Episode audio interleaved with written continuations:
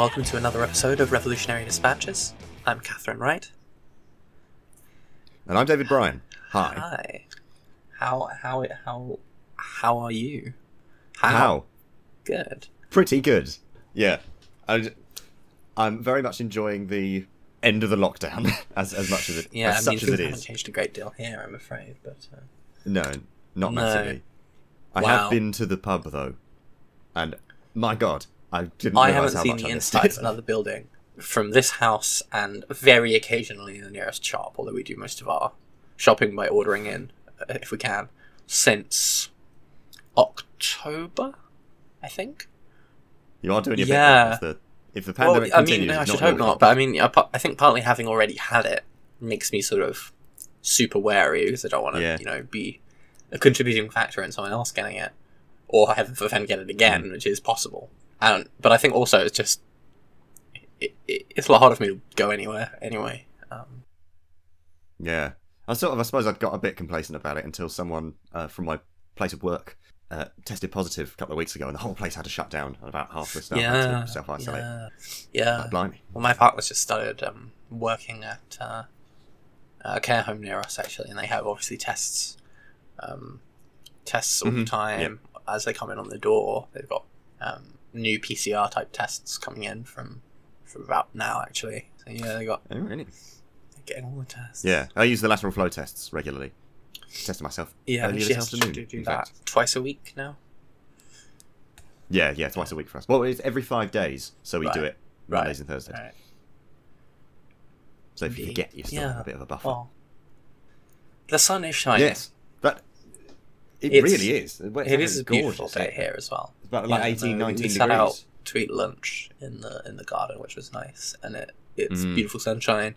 The Yeah. bees are buzzing, the birds are tweeting. Yeah, well, feels like it's, I find it living in Britain in the winter. It feels like you're on the edge of the Arctic. It's not actually a really cold country, but you're like you're in that category with the really Mm. cold countries.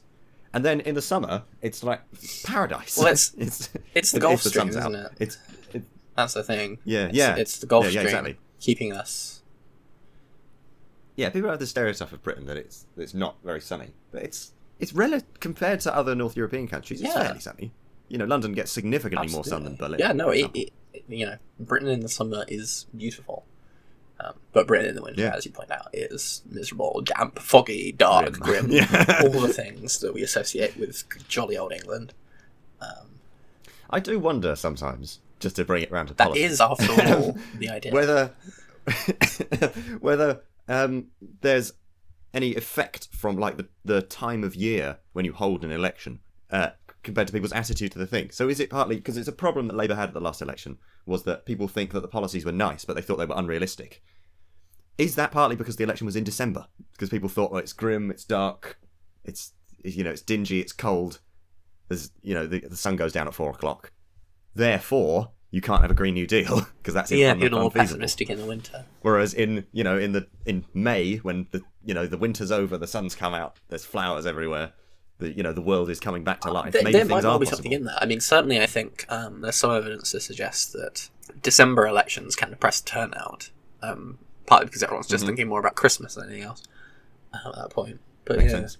There's also the fact that generally speaking, the Conservatives rely more on sort of um, advertising and and newspapers and and kinds of campaigning that you can pay for, whereas Labour try, doesn't have so much money, but it compensates for it by lots of on the ground Mm. activists, which has more of than the Tories, and that's affected by the the weather. If it's really really cold and raining all the time and whatever, then it's quite hard to get Yeah. so many people to go outdoor knocking which is the thing that Labour really relies on. Whereas TV advertising Mm. and newspapers and stuff is unaffected by. it. I don't know. It's probably quite difficult to prove. Quite You would, to get you'd have to. I mean, I don't know. Then it would be actually because all you'd have to do would be to ask um, a set of questions you thought the answers might be influenced by sort of the time of year, and you just have to ask those questions. Yeah, and ask them at different you know, times once a month, and see if there was any sort of meaningful Yeah. dip. You need a big sample size, obviously. Yeah, you need some kind of consistent measurement for. Yeah, yeah. You need a basket of questions which, taken together, would seem to indicate optimism. You know, just asking the question. You know, Hmm. I believe that it's possible things can change. You know, might might be a starting point. You know, I don't know. Yeah, yeah. It is an interesting question. You probably have to compare it with a set of questions about um, what do you think would actually That's constitute well, a positive yeah. change. Yeah. Yeah, because that was the that was the outcome of, lots of polling uh, about the Labour's 2019 manifesto is that people, generally speaking, did think that it was on the right track in terms of defining what would count as something nice, and people but people thought it was un- Yes, despite the Uh, fact that the Conservative manifesto less less Oh yeah, costed. I mean it's not good. That's not a But fair point. quite. it, it totally is feasible. It's ambitious, but it was- certainly was feasible. Yeah. Of course. Is feasible, I should say. Yeah, should we go on to a specific yeah. Well, story? I mean, really, today what we're talking about is the upcoming set of elections, and in particular, we thought we'd focus on a couple of new parties that have sprung up to contest them. Because I do like a minor party. Um, you know, the Liberal Democrats, for example. Mm. Um, you got to rub it in, haven't you? Like, Yeah, I don't always like a particular. No, minor but I like the concept. I'm, I've always been fascinated by Uh, by the yeah, little yeah, totally. minuscule ones you get, like the like the, the Christian Alliance and Yeah, and the fact that even in yeah, yeah, totally. And the fact that even in first past the post, quite a lot of people still consistently vote third party, even though it's against their strategic Yeah. interests, kind of shows that they fulfil some kind of a function, or at least they they, they serve some kind Yeah, of a, yeah, they're an outlet for I something. think you're right. Um, I mean, what were the uh, what were the sort of minor parties at the last election? Was some good ones. So Uh, Brexit. yeah, party, well, you've got. I mean, yeah, I mean, in terms of sort of percentage of the vote, so you had Conservatives got about 40, 45 percent. Labour got about thirty. I am rounding quite, Mhm. you know, sort of heavily here. Liberal Democrats got about ten. a heavy SNP got round, about but yeah, SNP got about four, Greens got about three, Brexit Party got about two, and then then you obviously have the DUP, Sinn Féin, Plaid Cymru, Alliance, SDLP, UUP. They're all um, smaller parties that only hit their seats in either Northern Ireland or Wales. Um, so of course they're going to get a Mhm. fairly small percentage of the vote. There aren't that many people living in Northern Ireland and Wales. But then you get into the really interesting ones. So below the UUP, you've got the Yorkshire Party, the Scottish Green Party, of course, which is a minor party in UK terms, but it's actually quite important in the Scottish context. Um, you got UKIP, yes, yes. naturally. The Ashfield Independents. Uh, don't know if you uh, big on big on Ashfield in Nottinghamshire. There's the Liberal Party, which still exists.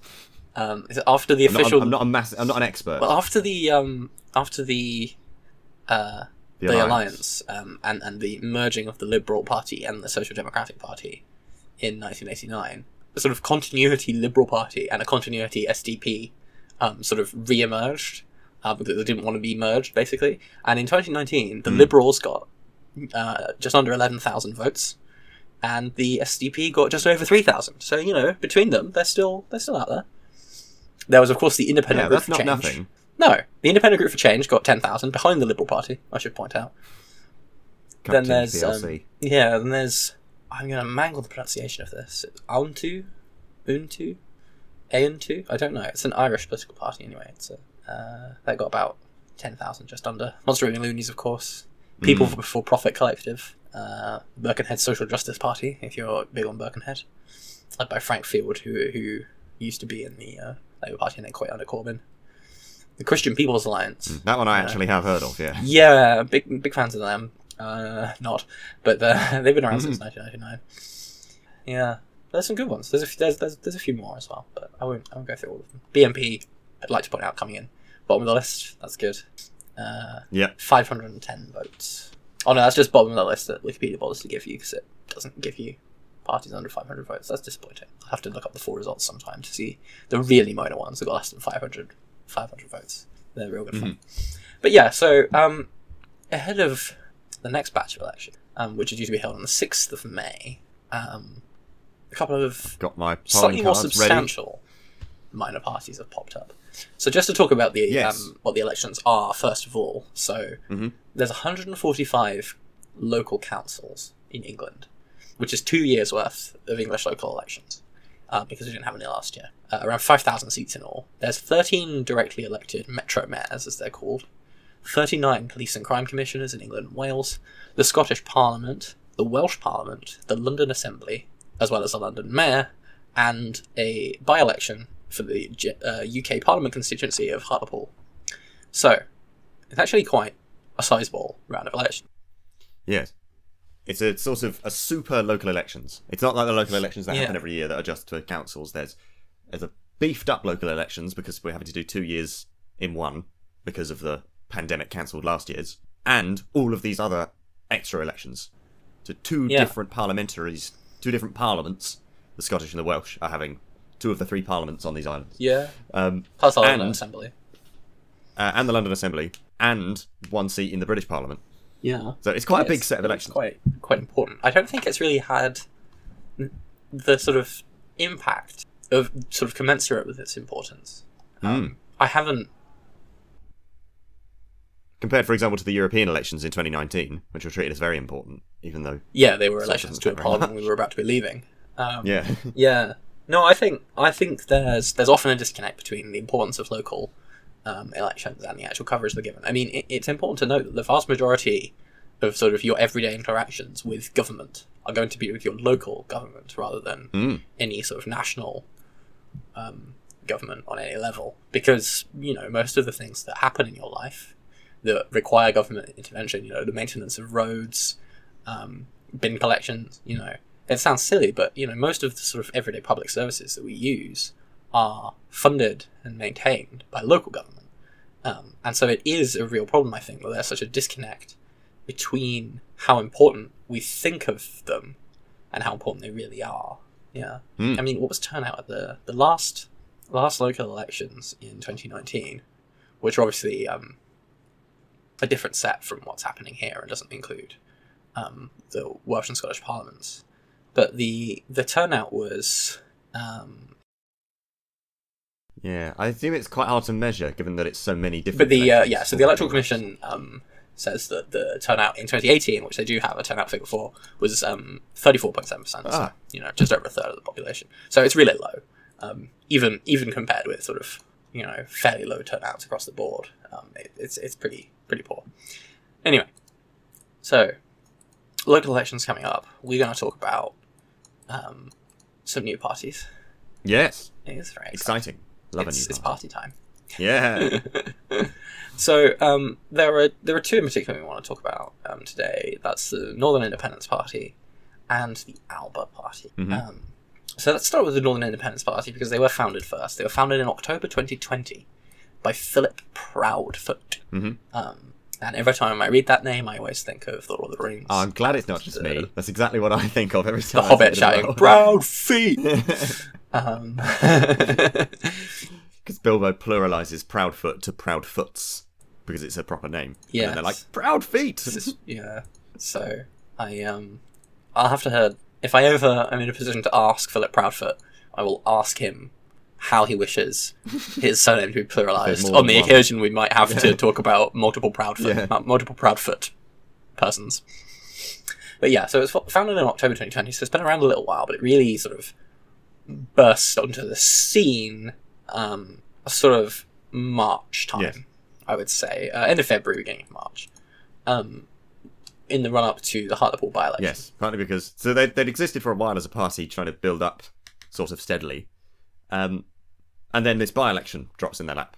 So they decide, right, well, we're going to have to stand a candidate then, and jumped on it, and it's given them a much bigger platform and made them sort of become this. Yeah, yeah. Sensation. Although, in actual fact, technically speaking, the candidate that they are standing in Hartlepool is not their candidate because they didn't get their um, registration application to the Electoral Commission in on time. Yes, because they're such a new party Um, that a member of their party Yeah. is standing as an independent endorsed by the party, but technically they're not registered as a Northern Independence Party candidate. Yeah. Thelma Walker, I think her name is. is indeed her name, Thelma Walker, who was um, member of Parliament for Colne Valley. Yeah, she's an ex-Labour Party 2017 MP. and 2019. Yeah. Um, So it's quite a sort steal of- for them to get someone who actually was an elected member of Parliament for the Labour Party. she left the Labour Party in um, November 2020, just after the founding of the NIP. Um, uh, she resigned on on the evening after Keir Starmer declined to return the whip to Jeremy Corbyn, um, and she she later said that she left partly because of that, um, and partly because she had um, concerns about the party's positions on schools opening during COVID. And on the covert human intelligence sources bill, or the spy cops bill, as it's also been sort of labelled in the press, which, you know, I think we've all got concerns about that. Yeah, yeah, absolutely. Despite the fact that Yeah. its name sounds rad. it, it kind of does. Kind of does. But yeah, that's, that- she's she's sort of a, a lefty lefty Labour Yes, um, absolutely. MP um, turned Northern Independence Party candidate. I'm not sure she Yes. was ever in the campaign group, um, but she's sort I'm of. not sure. I don't think she was, but she she was sort of on the sort of on the left sort of side of the party, Yeah.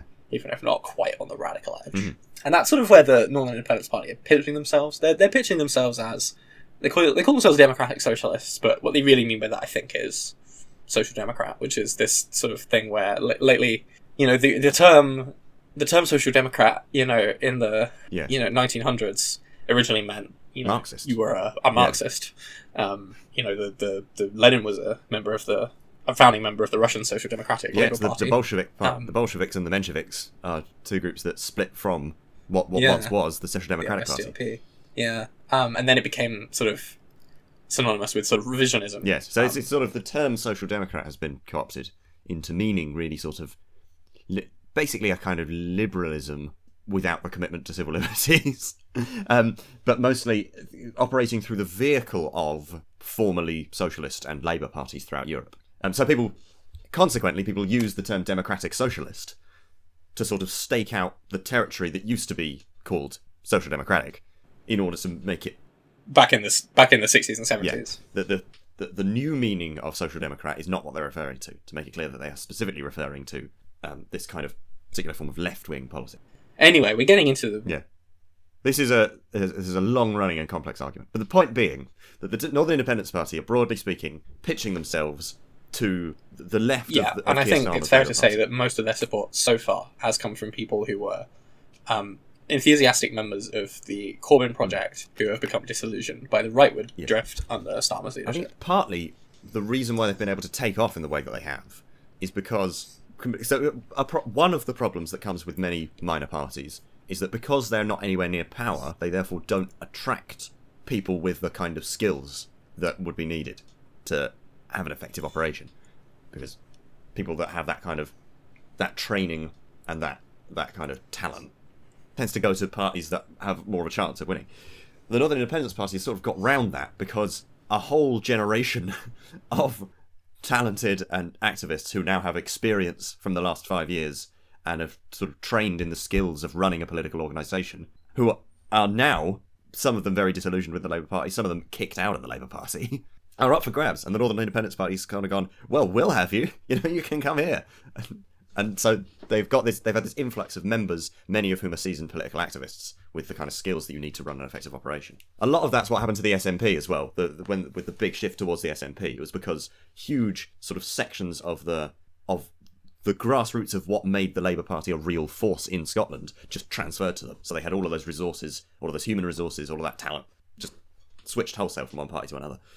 That's not happened on the same scale with the Northern Independence Party anywhere near, but th- I think a similar No, I mean it's happened a lot. It's happened a lot online, I think. Yeah. So, and partly that's by necessity, though, isn't it? It's just because it's the middle of a pandemic. But I, I think also a lot of the types of people who were involved in the Corbyn project, somewhat more tangentially and weren't as baked into the Labour Party apparatus, have sort of because they aren't don't have so much loyalty to the Labour Party as an institution.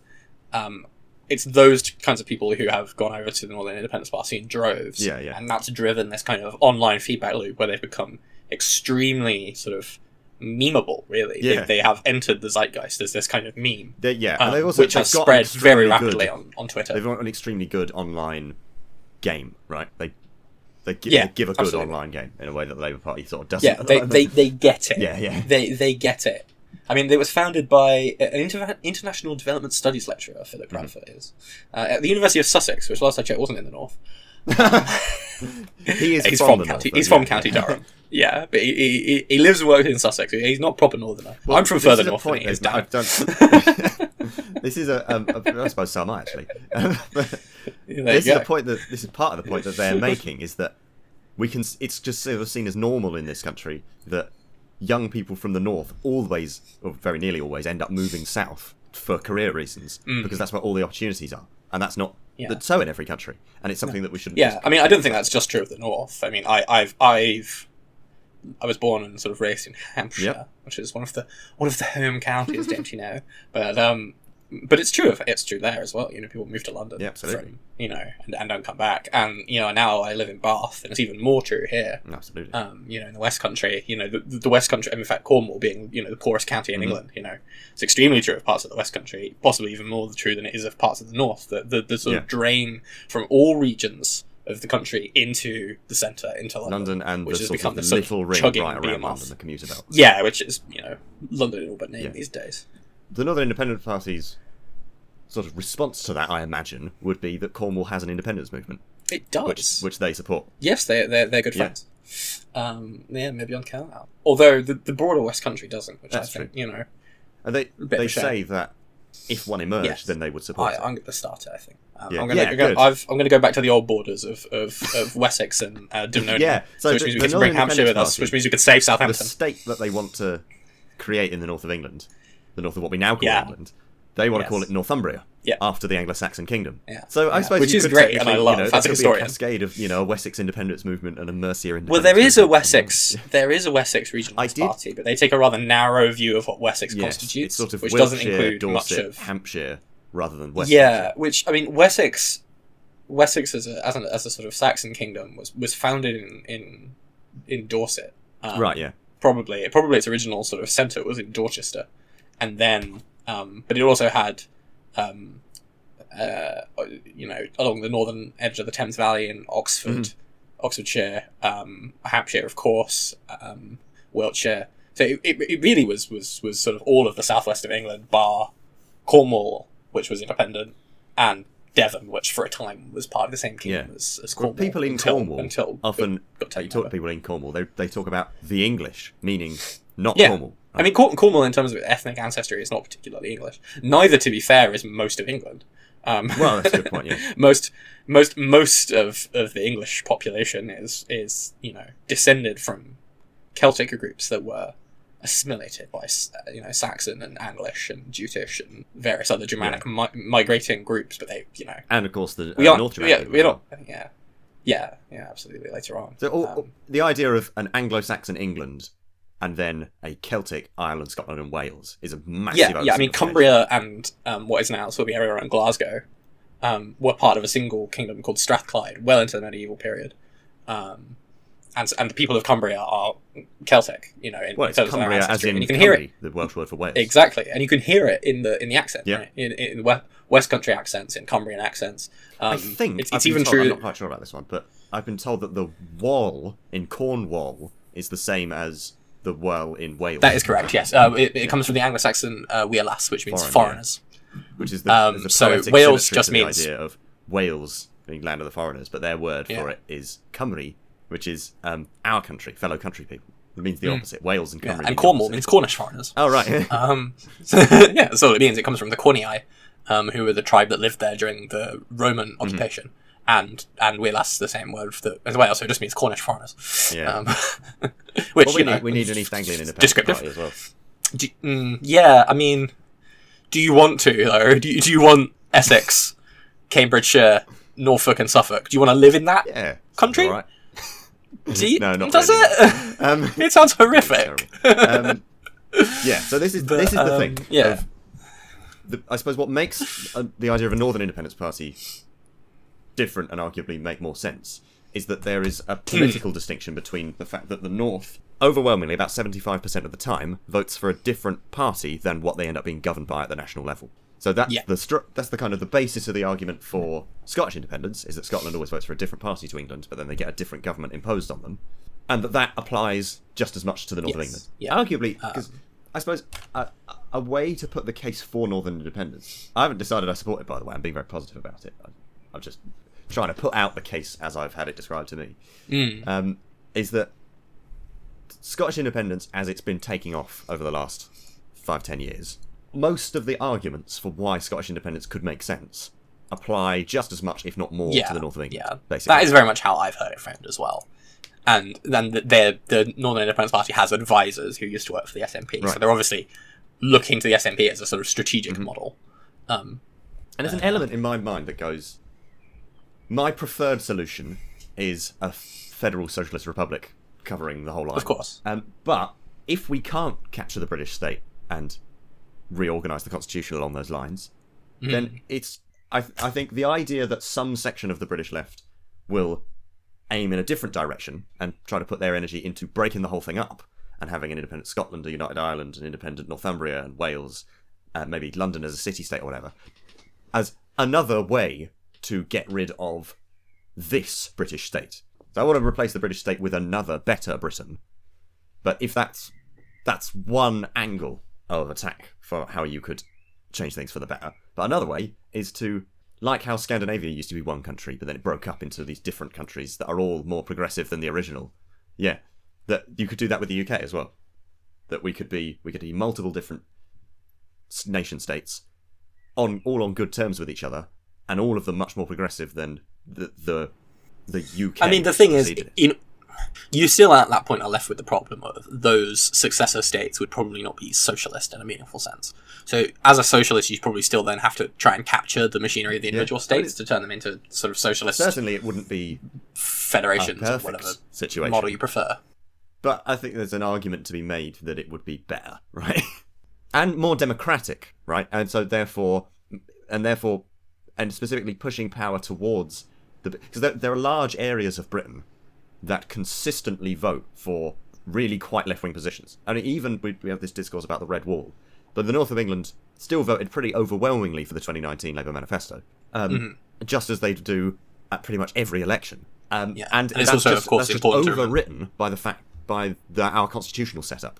The fact that huge areas of Britain, Yeah. most of Britain by land area, uh, consistently votes for within the framework of a democratic, sort of liberal capitalist country, quite left-wing positions, and it's just erased by the way our constitutional system is set up. So, it, mean, the same is- the same is even true of Yeah, yeah, absolutely. It, it wouldn't Yeah. be the victory. It wouldn't be, you know, hooray, we've ended capitalism. It's great. Now we have a prosperous socialist society. But it would, um, it would remove many of the. It could arguably remove many of the most problematic constitutional ba- barriers to having that fight on a more, on a basis that is more favourable to a left-wing position, which is the the fundamental weirdness of the British Constitution. The argument is is is somewhat similar to the argument for Scottish independence. Um, I suppose, I suppose the slight difference is, um, Sc- Scottish independence has an existing constituency. Um, so so so trying to convince a majority of Scottish people to vote for independence is, is, is a sort of is, is a proposition that's within reach. Um, you know, at the moment, you know, the polls are hovering around, you know, around 50-50 with independence usually getting a slight edge. Um, that might change in a campaign, of course, but it's certainly a plausible outcome. When it comes to Wales, that's just not the Right, case. You know, Welsh people don't want independence, or polling suggests. And I think again with the north of England, um, what polling there is, and there hasn't been too much, suggests that there just isn't that constituency there. So the question is, is can this party be the force that creates that hmm. constituency? So it'd be interesting to see how has that changed over Scotland's history over the last maybe half century. Was it the case? It has changed fairly significantly. Yeah. And the SNP existed with a few MPs and as a sort of a minor party, but a force in British politics. Not a big force in British politics, but a really existing thing that would tend to hover around about five MPs for decades. And I, I'm not quite sure, but I imagine that uh throughout a lot of the period of time where the SNP were a major third party in Scottish politics, the independence Yeah, was a so I minority mean, position. the polling that we have is limited. Mm-hmm. If you go back to say, it's been hovering around 50-50, you know, it, it- between sort of between sort of 40-60 and 60-40. Mm-hmm. So broadly around the 50-50 mark. Um, since at least the late nineties. Yeah, yeah, If you go back before that, most polling seemed to be seems to be rather than saying independence or no, you've got this third option for devolution because of course devolution hasn't Mm-hmm. happened yet. So that sort of scrubs the data. It makes the data a bit unreliable. Right, But if right. you, I mean, if you just sort of take the simple option and just remove the dis- devolution polling and look at, um, you know, status quo versus independence, it's about the same. Um, you know, they're, they're, they they get about the same kind of, you know, between twenty and thirty percent each of those positions. right, yeah. And I think most people will accept that devolution, while devolution was clearly the most popular option throughout the 70s and 80s, it didn't really work. It didn't really solve the problems that it was meant to solve. No, what it did do was massively amplify the independence position as a political If you go even further back, I think Scotland was a fairly happy member of the Union in, say, the 19th absolutely. century.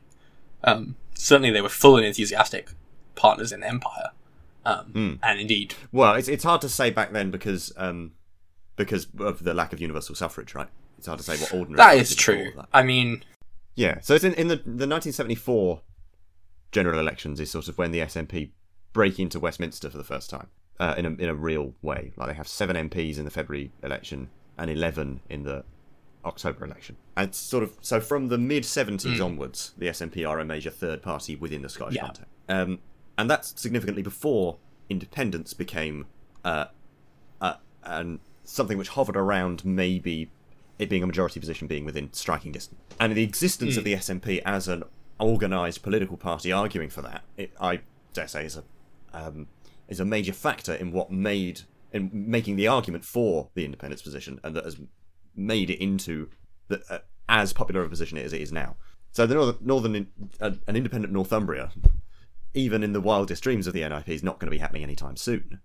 But if they get to the position of maybe having five to ten MPs, and then over a period of 20 years, they then use that as now that they're a major force in British politics, and they're coming second in other seats all over the place, so they have to be put on leaders' debates and stuff, and then they can make the case and con- and build that constituency. I think it's not a I mean, for the SNP, implausible- that process took forty years. yeah, yeah, totally. yeah. You know, it took forty years from their founding in 1934 for them to get a decent number of MPs in Parliament, and it took then took another 25. It's extremely unlikely that there's going to be an independent Northumbria before long. But I think it is possible that the Northern Yeah. Independence Party could become a real. Do you think it could happen more quickly than that? Do you, do you, do you think it would take 40 years? Um, or do you think it could happen on a, on, a quicker I timescale? suppose it could. I think it's quite unlikely. I think it's quite unlikely to happen Yeah. anyway. Um, but I think it could. Right? It's not a No, I, I, I certainly don't think so. I certainly think it's worth taking seriously. Um, but I, I, I, ju- I think if this if it took the SNP 40 years to make any any significant headway in Westminster context, um, I the question it seems to me is can the Northern Independence Party do it more quickly than that? Because minor parties tend to burn out quite quickly. They don't tend to have the staying power.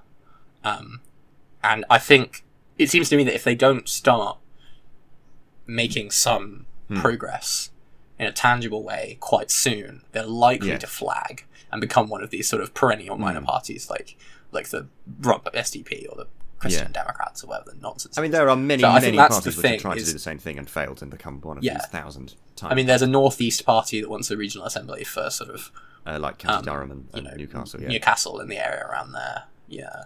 There's the Yorkshire Party, which used to be called Yorkshire First, that once won for Yorkshire. Again, those have both been around since the mid 2010s, Hmm. and they haven't really gotten very many places. I remember the Yorkshire First Party, um, when that first came in, people were quite excited about that. Um, I don't think Twitter was quite the, the machine it is now, so Mhm. it didn't quite go viral in the same way, but but people were excited about the Yorkshire Party. They didn't get like several thousand members. No, I mean the, the Northern Independence. Party has has sort of appeared at this at what is a sort of a perfect moment for Yeah. them at this point where Labour's gone from being a fairly left wing party to a sort of more centrist one, and a lot of people are disillusioned. Yes, I think that there's a there is a moment after sort of the the Labour internal civil war flared up enormously after Corbyn's uh, suspension and then readmission and then resuspension and whatever happened there. Um, there is Mm. Yeah, a moment, nonsense, a sort of a window where someone could try to set up a party to the left of Labour. The problem is that in first past the post, it would probably not get anywhere. The one sort of consistent loophole in the fact that first past the post locks out third parties appears to be regional parties, which do sometimes Yeah, are able to carve out a niche for them. So I think it would be interesting if we end up in a mm. situation where there is a party running to the left of Labour, which has to be taken seriously, which is on the ballot for about a third of the whole English population, and maybe it has one or two Definitely. MPs within five years or something. yeah. It, they'll almost certainly have some yeah. councillors, I think. I mean, the Northeast Party has three councillors. The Yorkshire Party has seven. Right? so, yeah. Um, I think a few a few councillors is, is pretty likely. Uh, you know, and probably more than that, given they're standing over a wider area, and as you say, they've got more members. Hmm. Um, I mean, the, I suppose the, the question is, is, do you think they have any chance in Hartlepool? Uh, I think it's very unlikely that they'll win the Hartlepool by-election. I don't think it's completely outside the bounds of possibility because of the number of parties that are running. So you could have uh, like a three or four way split of the vote, such that they wouldn't actually have to get that many votes in order to top the poll. I still think it's very, very unlikely, but it's not completely impossible. I don't think. There was a um, the only constituency polling on it put them in third place. Um, Didn't it? yeah, but uh, quite a distant quite a one. distant one, yeah. Um, you're talking c- Conservatives on 49, Labour on 42, Northern Independence Party on 2, and then everyone else on about Yeah, one they, or less. they'd be relying on a Conservative Labour Reform UK, which is the, the Brexit Party, three way split, and for them to for the Northern Independence Party to make that a four way split, so that they could maybe win Yeah. the election on twenty percent of the vote, which doesn't seem like that's what's happening. No, there hasn't been a poll in, tw- in 20 days. Yeah, so yeah, yeah. We don't really know exactly if things have changed, but So I think it's possible. I think more likely um, is that they will is that this will have been a good sort of a place for them to get media exposure and for them to show themselves that they Yeah. are a real party that actually stands in elections, not just a Twitter account. Even if they don't win, and it's very unlikely they'll win. They are contesting the mayoralties uh, in, in the northern They are uh, they aren't. the, the sort of metro mayors that are up for election. They Right. are not. Um, I think because they just didn't have the infrastructure in place in Mm-hmm. time. Um, but they, yeah, they aren't contesting those. and they do have a full manifesto now as well. They, they, oh, do they? I haven't actually, I haven't actually read that. Yet. yeah, I actually haven't read it either. I, I, I just saw like earlier. T- I just, I, it just compl- so happens that I've been reading about them recently. Um, yeah, there's the the other element of them is the is their kind of um, I suppose we sort of touched on it when we said about how they have a really good social media game, but that they're quite a, a, a term that I've heard them use quite a lot is um, we're joking but we're serious, right? So they they, they include lots of sort of Yeah. elements of humour in their um, in their communication stuff. Uh, Mm. But also, they're a serious party. They really do want to do this stuff. Yeah, yeah, they do Yeah, have a full manifesto. I've just found it online. I'm not going to read the whole thing, but the the um the the titles to the sections are forward. We are our values, our local policies, our national policies, our vision for an independent North, and then frequently asked questions. So it seems like they've thrown it together pretty quickly, but it is a manifesto. And when they first launched, they were sort of accused by some people as being very patronising. Um, Yeah, it sort of doesn't- They, they sort of established by a bunch of kind of left-wing academic types. I mean, their, their founder was a university lecturer. Um, they've got the whip it on the logo, which I must admit, when I first saw that, I thought, really? I it sort of comes from a misunderstanding of the joke. I think. I think they're saying this is what I think it is think meant to kind of be a joke. So we're taking the piss out of Southerners Yeah. who think that that's what the North is. I do kind of get that. Into it. Yeah, I think it has also put the backs up of some Labour types who aren't, but they probably won't vote for them anyway. So, so you know, what, Yeah, what, what does it matter if you alienate people who won't vote for you anyway? I suppose. Um, yeah, they they had their um, they released their the uh, map of where their members are and where their members are from, and it is overwhelmingly clustered in the actual north of England. So it's not Yeah. people. Yeah. It is northerners Absolutely, taking the yeah. nick out of themselves. No, I, I, I can't decide where I stand on it all, even after this conversation well, with so you. basically, I, I Um, don't really have much of a position on it either. I think that it sort of doesn't matter to No. me. You know, I don't live in any place where they're standing candidates. Um, but I think it's interesting, right? And I'm curious to see where it goes. Yes, I think that. Yeah, definitely. Uh, it, it, I want them to do well. I think them doing well could be a good thing. Yeah, and I also just kind of wanted them to do well for the sort of cane of it. I mean, they seem basically like it's being run by people who are doing it for the right reasons. And, you know, and in the upcoming local elections, I haven't decided whether I'm going to be voting Labour or not. If the if there was a if there if I was in a place where there was a Northern Independence Party candidate standing in my council, they they would be among the set of candidates that I would be considering decided I'm gonna for. vote for either. I actually. I mean, I'm in a understanding that. ultra safe Labour ward with the Greens a different distant second, so I sort of have a bit more freedom to. Yeah, to I mean, I say I live. I live in Bath. So it's very. It's very um Lib Right, Dem yeah. around here. Um, I would before I would never even consider voting for anyone other than Labour if it was under Corbyn. But um, but no, they and even after, even when Keir Starmer became leader, I was still thinking I'm still going to enthusiastically vote Labour, and then they've just so completely Yeah. Messed everything up. And the- just it so much does seem to sort of been a deliberate policy to alienate all the people that you know are like the most committed to supporting them. Um, Yeah. And is that the way to win an election? To deliberately kind of try to get rid of your own most enthusiastic supporters? No, of course not. I mean, look, look at look how far down the polls they are. I mean, you should be twenty points Yeah. ahead by now, yeah. Like, come on. Are you winning some? It- it's um, uh, meme of, uh, you know, the, the, the drawing of the dad coming into the room and his son's playing video games. He says, "Are you winning, son?" It's, "Are you twenty points ahead yet, son?" Yeah. Yeah. So should we talk about the other um, uh, new political Yes. party that we wanted to discuss, which was the Alba Party? Al- I I mean, again, in the tradition of going back to old names, you know, you've got Yeah. Northumbria, the sort of sort of what old English, party, you know, term for the area, and now now you've got the Alba Party, which is the party. no, it's It's good.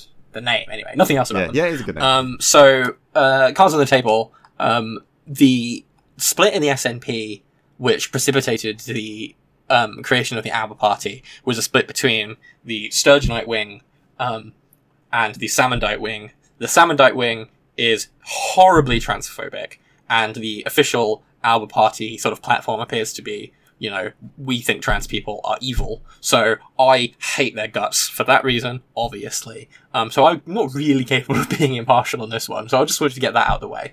Um, oh, in- fuck indeed. this lot. is- yeah, yeah. uh, but um, you know, all all UK political parties have like a sizable contingent of TERFs in them. Unfortunately, I don't know whether the Northern Independence Party do, but they probably will if they're not careful. Um, but Alba appear to be like the official like TERF plus Scotland. Um, yeah, you know, so yeah. Uh, but that aside, so basically what happened was. Um, Alex Salmond was accused, uh, trigger warning for this bit, by the way, for sexual assault. Alex Salmond was accused um, by several uh, women, um, very credibly, of multiple sexual assaults. He was found not guilty um, on most of the counts, I think not proven on one or two of them, which is this particular Scottish ver- verdict, which means we fucking know you did it, but we can't prove it. So, on the basis of this, he's declared himself sort of vindicated, which he clearly wasn't, right? He was found not guilty on most of the counts and not proven on a couple of others, which basically means that, like, there wasn't enough evidence to have him banged to rights, but it does, by no means does it mean that he didn't do it. Um, but he's d- declared himself vindicated. Anyway, then there was this massive investigation into how Nicola Sturgeon and the Scottish government handled the allegations, because she was alleged to have not handled them properly for um, various reasons. Anyway, that um, there were two inquiries actually. One that was run um, independently, and one that was run by the Scottish Parliament. They came back with opposing um, results. The, the the sort of independent one said that she hadn't done anything wrong, but the one that was controlled by the Scottish Parliament and had sort of, sort of Salmond's allies on it, um, unsurprisingly, decided that she had. Um, and anyway, all of this contributed to a big feud between the two of them and resulted in a formal split um, in February of this year. Um, and on the 26th of March, Alex Salmond announced that he'd jo- officially announced he'd join the party and would become the new leader um, after several weeks of discussions. And I think two SNP members of parliament, uh, Neale Hanvey and Kenny MacAskill, have formally defected. Um, and I don't know about MSPs. I think it Um, doesn't any MSPs. No, yet. none of the MSPs. None of the MSPs have defected yet, which is interesting. Um, but yeah, there was some sort of sort of there was some polling back in July 2020, which suggested that about 40% of the SNP's voter base would prefer to back a pro-independence party led by Salmond rather than the SNP. But obviously, that was before the party was actually founded, so that's Hmm.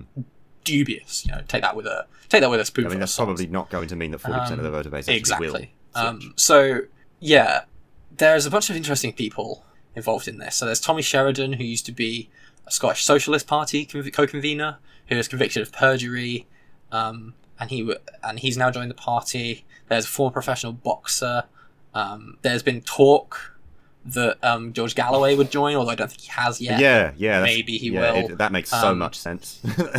it's very George Yeah, Galloway feel to this whole thing. Uh, here's here's a trigger warning for um, discussion of sexual assault against children. But the during the Alba Party's women's conference, the Central Scotland candidate Margaret Lynch was reported to have claimed the Scottish government was funding LGBT rights groups that wanted to lower the age of consent to ten years old. One of the groups that was accused of this was Stonewall. Needless to say, neither Stonewall nor any other LGBT rights group has been advocating for this. It's a load of bollocks. Mhm. Um, Lynch also clarified her comments in an article in the Times when, uh, which she also claimed that trans rights would allow access to um, women's spaces by sexual predators, um, and then repeated her original accusation in The Scotsman anyway. So you know her earlier clarification was pointless.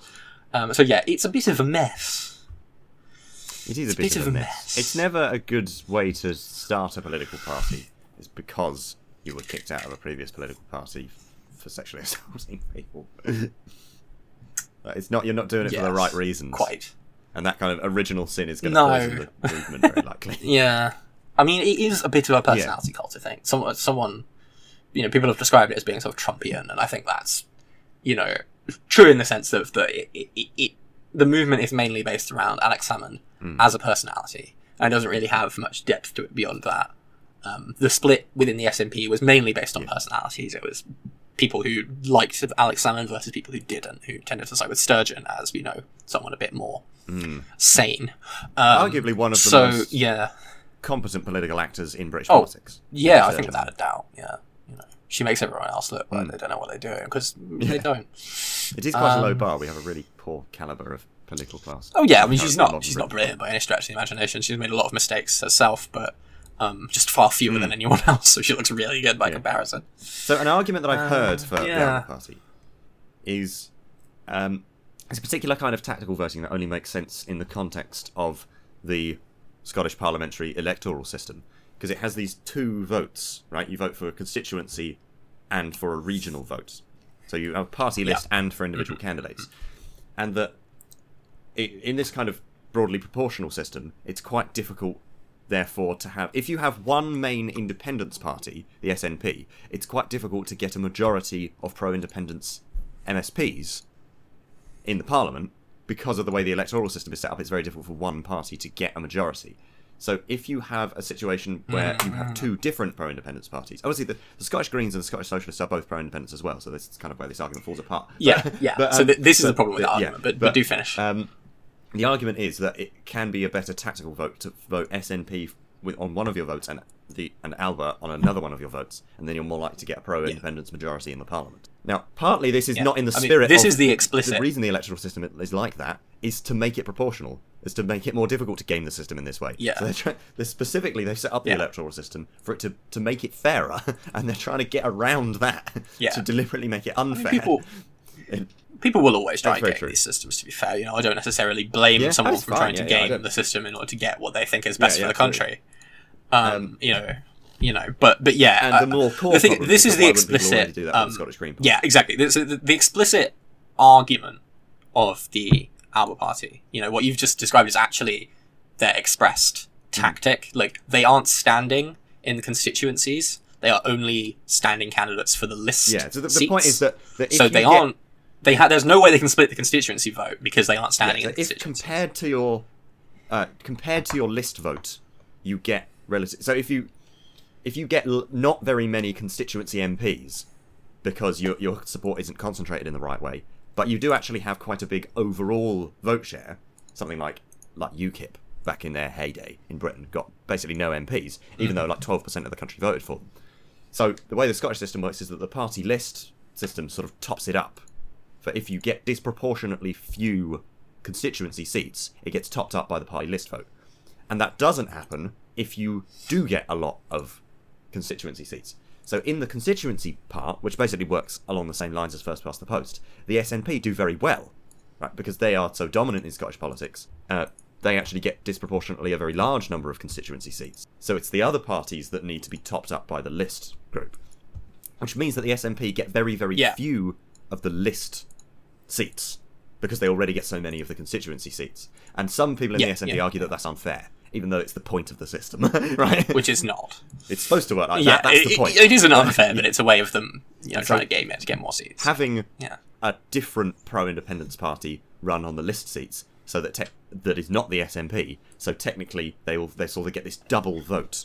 If you have two parties that Yeah. are basically the same, one of them running on the list and one of them running in the constituencies, then you can sort of game the system and get both dominate in the constituency seats and Yeah. also get loads so of top I mean, the, the idea of this is obviously to make sure that they get a pro-independence majority because Alex Salmond is what you might call a sort of uh, independence kind of hawk, Yeah, I suppose. I don't know. It's not really the right term, but he he wants to move forward with independence very quickly, as quickly as possible. Whereas Sturgeon is more on the side of let's plan for this, let's take it slowly, let's Yeah. not do anything to Because they you lost know, the make ourselves look bad on the sort of the British stage, so that Yeah. we we get independence, Remain and we don't hegemonic in. Scotland and pick your moment. Is is Sturgeon's Yeah. strategy basically? Because they lost the 2014 Yeah, referendum, um, they don't want to try for another, and Yeah. unless they're pretty. And the, th- they the thing win. is that Salmond thinks that if by setting up this Alba Party, if, as he wants, the Alba Party win a whole bunch of seats in the list vote, um, and the SNP still win their normal amount in the constituency votes, there'll be such an overwhelming pro-independence majority in Parliament that Sturgeon won't have a choice. She'll have to move Yeah. forward And then the referendum. the, the argument Now, is the thing is, because you've only achieved that by of- gaming the system, it sort of doesn't count as a mandate, right? Yeah, I mean, there's that. But I mean, also, I think like people have crunched the maths on this, and it's just not very likely to work out like that. Alba would need to get significantly more votes than they're currently polling for that Yeah. to work. The most likely way, Um, and as you say, there's yeah, sorry, the most yeah. likely way for an independence majority to happen is because the SNP and the Greens exactly right because the, the Scottish Greens have been pro-independence for a long time. They are a much more established party, and they crucially they appeal to people who the SNP Yeah. don't necessarily appeal to. You know, people are going to vote for the Scottish Greens who are sort of left wing, whereas the SNP are sort of a centrist party. thing, you yeah. know, you know, to the left of centre, but not by miles. To the left of the right? British centre, but left pretty much in the middle of the Yeah. Scottish spectrum. Yes, yes, exactly. So, so left wingers are much more likely to vote for the Scottish Greens. I can't see them being any particularly more likely to vote for Alba. No, I Um, think that was pretty so much who putting are off a lot Alba's constituencies? minded people. Yeah. I mean, uh, Alba's constituency is really the more socially reactionary segment of the current Yeah. SNP vote, plus maybe a few old um, sort of Socialist Party members who've gone the same way as Mm. Tommy Sheridan and kind of become these kind of um, spiked Yeah, yeah, style totally. like social reactionaries. Yeah, there's a certain. Um, it's, it's, it's not odd you know, not much than but it does have some parallels with things. Things like Spiked, things like George Galloway. Like it- it's not a complete. Yeah, God, yeah. it's not a completely unique institute uh, um, sort of phenomenon, but it is very unusual, right? It's it's it's an it's Yeah. very eccentric kind of a formation. I mean, at least George Galloway's economic policies are still reasonably Yeah, yeah, left wing, totally. not as left wing as they used to be. But but whereas Alba, I don't think is. I mean, I don't think they have much of a platform. No, it's just independence, yeah. Tomorrow, please. But like the, the segment of the SNP that is switching to Alba are not particularly Hmm. economically radical. So they have their points of comparison with people like Galloway and Spiked, but they aren't quite the same. Um, I don't think because they don't have. Yeah, yeah, that's a good point. They don't really have the vestiges of economic radicalism, which at least those those Hmm. groups do, although that's subsumed by all of them to this kind of socially reactionary, you know, the LGBTs are coming kind of nonsense. Um, We are. Though. we are coming, by the way. Like they're not wrong about that. It's just rude to say it. Um, you know, yeah, we are going to trans all your children. Um, it's actually uh, it's actually planned for next Thursday, so uh, put that in your Yeah. calendars. I went to the shops earlier. But, uh, three people got trans whilst waiting in the queue. my goodness, that's Yeah. a pretty good run. I'm pleased. I'm glad it's going, well. oh dear. right, so they are polling Uh, quite Good badly. laugh, haven't you? Right, they're not looking like they're Yeah, going to take off very much. Yeah, I mean, not brilliantly. I mean, not not like totally dire. Let's let me bring up the polling because I had it up earlier and I've lost it. Right, so okay, graph of opinion poll results. I don't have to read off a graph. If you've not got a table, I hate Wikipedia. So I'm gonna, I'm gonna. Oh, there's a, there's a main article. Okay. Okay, good. Right, so. Uh, in the constituency um, vote, which is obviously Alba aren't contesting, but it's probably worth knowing as a baseline. Um, the most recent polling um, in the last week or so um, has the SNP, and I'm sort of like averaging and then rounding in my head here, so do not take these figures as gospel. But in the last week or so, the SNP is, you know, floating around the sort of 47% mark. The Conservatives are somewhere in the sort of um, low 20s, uh, 20 to 23%, something like that. Labour's at about 20, 21%. Lib Dems are on a solid 6%. They've polled 6% in exactly in every poll for the last couple of weeks, in fact, so they're fairly solid on 6 uh, The Greens are looking um, somewhere around maybe 2%. Um, UKIP and the uh, Ref UK party don't appear to be really making any headway. Now, in the regional vote, um, things look a bit different, as you might expect. The SNP is, are looking like they're going to um, get something like um, 37 38%. Um, so a bit lower than their constituency vote, but still good. The Conservatives about the same as their constituency vote, in fact, uh, around 22 23%. Labour a little lower than their constituency vote. They're on a solid 17% for the past few polls. Uh, Greens obviously doing much better in the regional vote, as you would expect, Mhm. because um, people vote for the Greens because they like them, but they know they can't win a, a specific constituency. Um, they're they're looking like they're doing about eight nine percent, pretty good. Lib Dems are on five or six, so about the same as their constituency vote. Alba um, have fluctuated quite a bit um, in the last week or so. Um, they've got anywhere between one and six percent in the polls. Um, if you sort of take their average over the last couple of weeks, um, they they seem to be averaging maybe around three percent, something like that. Um, and then UKIP no dice. Ref UK about one percent, and Scottish Socialist Party uh, no dice in any recent poll. Although apparently YouGov, which does prompt for them, uh, unlike most other polls, thinks they might get around 3 percent. But that that data is a bit older because they haven't polled recently. Um, so you know your mileage may vary with that. But yeah, so it, they're looking like you know if I if I were being you know being optimistic at the top end of their range, they're looking at about six percent. That's the top end of what they're polling. They haven't polled higher than that since they were founded. Um, Right. right Yeah.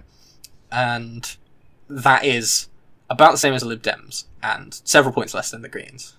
At the sort of lower end of their range, they're doing about the same as Ref UK, and sort of in the middle, they're they're they're a solid sort of what one, two, three, four, five, sixth party. Like they're not they're not really anywhere meaningful. Yeah, a sixth party is in the context of a proportional system not so bad. So, th- so is there a um a threshold in the way the Scottish pro- proportional system works? Sometimes, like in party list things, you have to get over five percent in order to qualify for for list seats. Is that how it works? It's been a very long sure. time. It's been a long time since my uh, since my politics A level, so I can't actually remember. But let me double Yeah, check. what I'm trying to get at is, I think, Um, is is, will is it you. pretty likely that Um, they'll just get zero seats?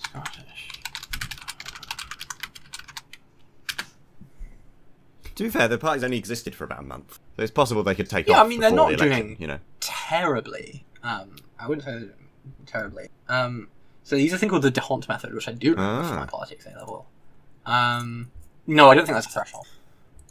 It doesn't appear to be a threshold. Okay, so this might- not they might oh, get, like, one 5% seat or something get seats. Yeah, I think they'll probably get a couple of seats. They'll probably get. I mean, how many did the Greens have in the last election? They had five in the last election. I think Alba might get two or Hmm. three. You know, which is not nothing, but I mean it. It's not really going to tip the balance. no. the, the real question. There, there- there's, a, there's a few questions in um, in the the Scottish election upcoming, but one of one of thing that is not a question is who's going to win. Right, the SNP are obviously going to win by a large margin. Yes. The question is, the two questions are who's going to come second? Is it going to be Labour or the Tories? And are the pro-independence parties going to have a majority or not? Those are the two main Yes. questions, and they're pretty kind of up in the air at the moment. No one could, can really Yeah. for sure say that they know.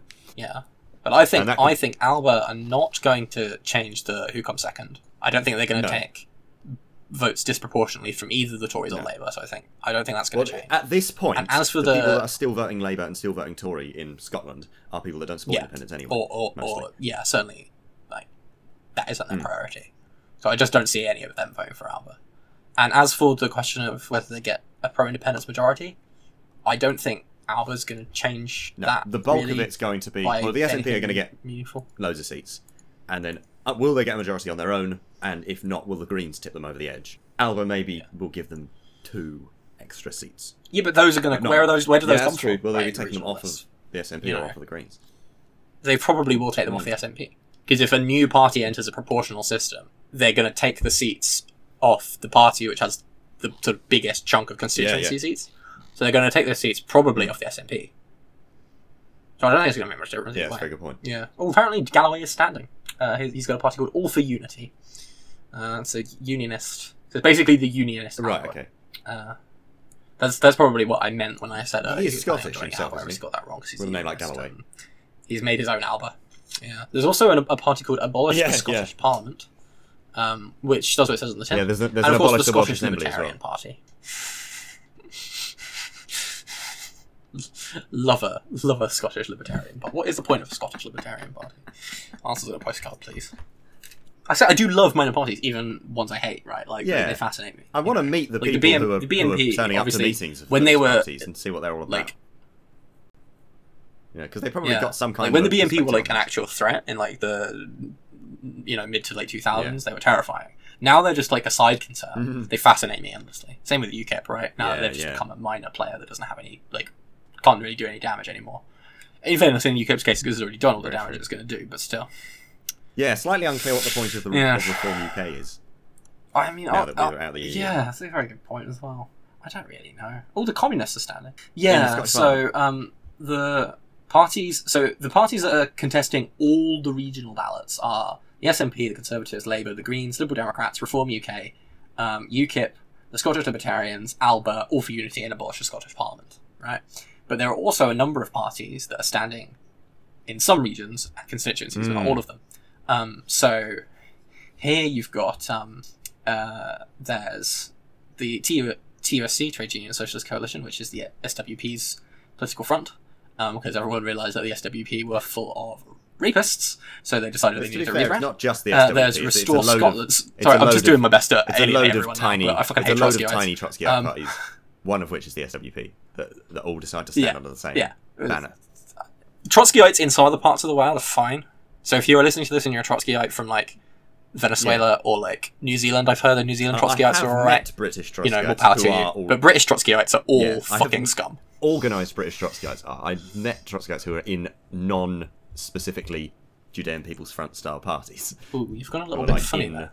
Have I? Um, is is this still Mm. coming through clearly? You keep yeah, uh, sort of bitty. I can hear you occasionally, and then you cut out, and then you come back Ah. in. Um, Okay, is your let's see if I'm still I don't know, is your is your microphone plugged in properly, or I think so. I mean, the, looking at my recording um, waveform, it looks pretty normal. So I think maybe it's our connection. right? It's probably Yeah. the connection then. Then yeah. Okay, well, there's probably not a great deal we can do about that. We'll soldier on. Oh, anyway, You were saying so about I've met people who are in Trotskyites. like various political parties, like in the Greens or in the Labour Party, who describe themselves as Trotskyists, and they seem kind of just normal. They're just far left people. Uh, but there is a particular Yeah. phenomenon of British um, splintering Trotskyist groups. I mean, that, the, the idea that Trotskyist splinter is not unique to Britain, but the idea that um, uh, that it's that that there's this particular pathology to it where they're, they're really just so terrible in so many different ways. Um, Yeah. quite specific to Britain, I think. Yeah. You'd Yeah, so anyway. Tusk is- Then- Tusk is anyway, so there's the TOC, there's Restore Scotland, which stands for, and I quote, full independence for Scotland from the United Kingdom and the European Ooh. Union, individual liberty, the sanctity of life, Oh. and the health and well being of the people. So they're probably a Christian front group. That Uh, there's about right. Scotia Future, um, which um, wants to join the EFTA, um, but not not the EU or and to leave the UK. Wow. Um, which is a centre left political party that have a really sort of very, very niche positions. Uh, say again. There's very, very niche positions you've got here. There's loads of, you know, there's for people who want Scottish independence Yeah. and to leave the EU. Yeah, there's people that want an independent Scotland but who rejoins the EEA but not rejoin the EU. That has its own party. Like, it seems like these should be factions of No, the SNP. I like that right? separate. I mean, because it's Oh, the no, no, original list, right? They're only contesting fine. the original Um, list, so it, you know, might as well have a go. Yeah, Um, I think it's cool that they exist. I like it. Um, but it it does seem a bit odd. yeah, It's like, why are there's, these people um, doing this? Yeah, there's the Communist Party of Britain, which are contesting two regions and one constituency. They're the Marxist-Leninist group. Um, there's the Reclaim and the Vanguard Party. They don't have links, so I don't know what they do. There's Independent Green Voice, um, who are a splinter group from the Scottish Greens, Mm. one assumes. There's Renew, which is another one of those sort of um, Change UK type things that are set up, and for some reason it's still going. There's the Rump Social Democratic Party. We love them. We love them. They they There's really the Women's Equality Party, up. which was taken over by TERF, so we now hate them. Um, and then there's the Animal Welfare Party, um, who are contesting a single region, but no constituencies. The Scottish Socialist Party, interestingly, is not participating in this election. Which is actually for the party. first time since it was founded. Probably because their found Oh. yeah, probably because their founder ran off and joined Alba. Oh, yeah. I don't know. Interesting. Yeah. Anyway, do you have anything more you want to say about Alba? Or am I just going to continue reading off Wikipedia pages to the people? I don't think so. I think I think that's all I have to say on Mhm. Alba. Uh, except for the fact that it's pronounced Alapa. I hope they go down in flames. Gaelic. Except so that it's pronounced like Alapa in in Yeah, in Scots Gaelic. I don't Yeah, speak Gaelic. it's saying Alba is very showing us us showing ourselves up as English Well, people. but it's not, tell not you like what, it wasn't already obvious. and I guarantee you she doesn't speak Yeah, any yeah. Gaelic either. It's not like Welsh where lots of people actually speak it. I mean, there are parts of, particularly in the Outer Hebrides, there are areas where people do actually speak it, but it's Yes. not as widespread. yeah, I think the Outer Hebrides is the only place Yeah, where it's yeah. common, but or the um, uh, Eilean Siar, as they as they call it in Gaelic, which again I'm Mm-hmm. probably butchering, but there we go. Right, should we talk a little bit about the sort of elections in general then to wrap Yeah, up? I should I should probably Um, rattle off just very quickly the about the Welsh Assembly the elections. The oh sorry, the Welsh Parliament elections. Um, because the the the there's a question to be asked about what is at stake in these various elections. With the Scottish Parliament, because the Scottish parliamentary election, it's clear that the SNP were going to win. But the question is, are the pro-independence parties Mm-hmm. going to have a majority or not? And then, to a lesser extent, who's going to come in second place? Mm-hmm. With the Welsh Parliament, the question is um, partly who will win, because there is a possibility that the Tories might be the largest party. It's most likely Labour will be the largest party, but there's a possibility if the vote is split enough that um, that the Tories will be the largest party, but very likely what will happen is even if that happens, the government the government formation will either be a Labour majority government or a Labour Plaid coalition. If it's a Labour Plaid coalition, then it is there is an outside possibility that we might actually see a Welsh independence referendum. Now that depends how the I mean, it- how the negotiations for the coalition play out. It's possible Plaid won't push for that because they know they'd lose. I mean, Plaid are certainly arguing for it, um, for quite similar reasons to um, David. David. David. Hello? David. Hello. Yes, Um, hello. I'm gonna unplug and replug my Wi-Fi router because sometimes that helps my connection because I really Okay, can't hear yeah, it sometimes you're cutting out as well. Um, yeah, I'm gonna try that.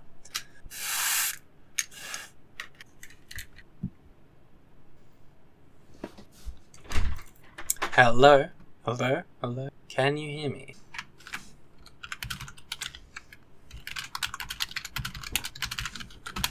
Hello, hello, hello, hello, hello, hello, hello. Can you hear me? Can you Hello. Yes, excellent. Hello. Greetings. Good, right. You were talking about the possibility of Plaid Cymru forcing a Welsh Yes. independence So referendum. I think it's quite unlikely that um, Welsh independence will happen, just because the polling suggests that it's not a very popular position. Um, well, it's, it's, it's not a Hmm. hugely unpopular position, but it's not a majority position in Wales. Um, so I think if Plaid are smart, they might not push for that in any coalition negotiations. But you could see further su- Welsh devolution. Yes, I think that's more likely. I'd be surprised if they did because, um, although they have sort of argued that since the the EU referendum, you know, Wales deserves another Wales deserves an independence referendum in the same sort of way that the, the SNP have argued the same for Scotland, which I don't think is an unreasonable argument.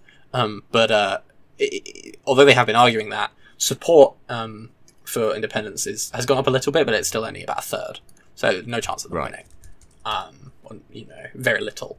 Um, and about 25% of the population um, want to abolish the, Mm. the Senedd, um, the, the Welsh Parliament, entirely.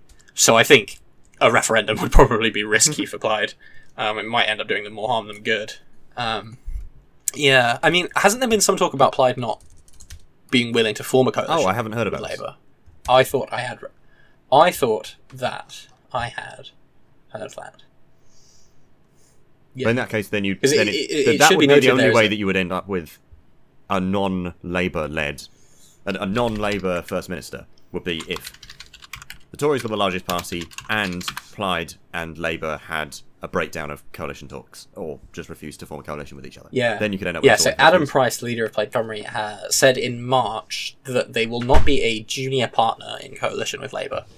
Um, so it depends what they mean by that. Do they mean they will not join a coalition with Labour where Labour is the largest party, in which case Labour will struggle to form a government?